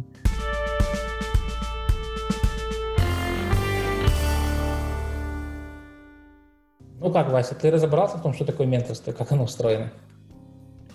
Слушай, ну, в целом, да. То есть, ну, понятно, что когда у тебя, когда ты менторишь ну, коммерческую деятельность ребят, когда у тебя там одни э, овнеры, там все достаточно понятно. То есть, все достаточно понятно и по деньгам, потому что он делает, и что друг от друга ожидают люди. Вот. Что касается менторства внутри компаний, а, ну, тут сложнее, потому что, ну, вот, допустим, я в целом для себя не, не могу понять а, такой вещи. Вот, допустим, а, у вас есть а, какая-то система образования, допустим, внутри компании, и там проводятся курсы, курсы проводятся ребятами, которые тоже у вас работают, там тоже есть какое-то взаимодействие между ребятами, которые слушают, которые рассказывают. И в целом, если вот так абстрагироваться, то чем это будет сильно отличаться от менторства, я вот так насколько не могу понять. Вот. Опять же, там и хардскиллы, и софтскиллы затрагиваются. В общем, мне чуть-чуть стало понятней про менторство внутри компании, но все равно тут еще такой большой простор для раздумий. Вот. Но что касается личного менторства, м- стало понятней. Понятно, что там нету денег. Наверное, это можно так резюмировать. Понятно, что этим занимаются для себя. Вот. И то это, ну, в целом тут все понятно, как бы. Кому, ну, то есть кому-то надо, чтобы его менторили, хотя, ну, мне до сих пор не очень понятно, как люди делают такие умозаключения, но, видимо, как-то делают, вот. Как так? Я думаю, так и делают, что если ты видишь человека, который, очевидно, по нужному тебе опыту прокачан лучше, чем ты, то это вполне нормально, и это для меня один из важных итогов нашей беседы. Это вполне нормально сказать, слушай, друг, а ты можешь меня поменторить? И оказывается, что люди могут. И вот, что... кстати, да, вот, вот в нашем обиходе, не знаю, я, по крайней мере, смотрю на себя и вокруг, ну, нет такого, что, нет даже понимания такого в голове, что вот ты смотришь на какого-то чувака и думаешь, блин, он крутой, было бы классно там, ну, как-то повзаимодействовать с точки зрения вот, менторства. Как-то такая мысль, она... она чужда немного, по-моему, нам. Так вот, да, и для меня, говорю, что очень важным итогом стало как раз то, что Во-первых, люди могут, и что не надо стесняться просить людей поменторить другого, потому что, помимо прочего, это еще и некая польза для того, кто менторит, то есть для самого ментора. Помимо щекотания эго, как ты говоришь, это еще и более глубокое понимание вопроса, это еще и саморазвитие. Так что важный вывод для меня, что sharing is caring, да, что когда ты делишься информацией, ты проявляешь заботу, причем не только по отношению к тому, кого ты менторишь, мы узнали слово «меники», а, но и к самому себе. Так что это просто еще один из видов развития. И для меня, а, мне кажется, что а, если коммуникативный порог в данном случае падет, то это важный итог подкаста, да, что ты не будешь стесняться подойти к человеку и сказать, что, знаешь, мне очень нравится твой опыт, ты, кажется, крутой парень, ну, или крутая девушка. Помоги, пожалуйста, мне. Как вот мы вспоминали Монтессори, да, помоги мне разобраться в этом самому. И люди помогают. В конце концов, у нас получился выпуск в итоге про альтруизм. Вот оно что. Ну, кстати, да. Мне еще понравилась мысль, что пока ты помогаешь другим разобраться в тематике, ты еще и ну, то есть, сам как-то лучше начинаешь это понимать. Это же какая-то прописная, прописной базис обучения был в том, что пока ты не сможешь кому-то объяснить что-либо, ты, ну, значит, ты этого не понимаешь. Какая-то ну, да. такая мысль была. Вот, и она, по-моему, здесь как-то в абсолют ставится, и, ну, в плане а, собственного самопознания, что ли. Ну, что касается самого определения менторства, то вот я не знал, платно это или бесплатно. А в бизнесе это или в личных вопросах, в хардскиллах или софтскиллах. Для меня а, все, все гости были настолько разные, что я могу сказать, что это бывает и платно, и бесплатно, и в образовании, и в бизнесе, и на хардскиллы, и на софтскиллы.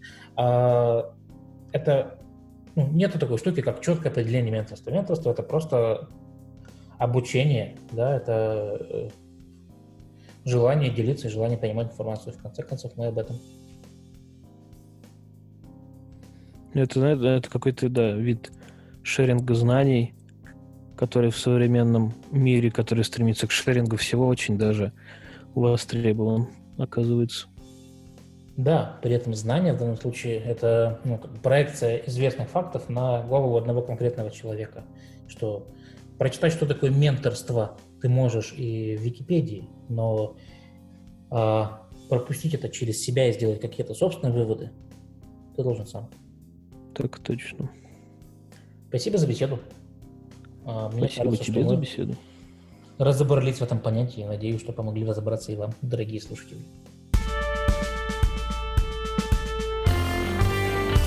Эх, Вася, Вася!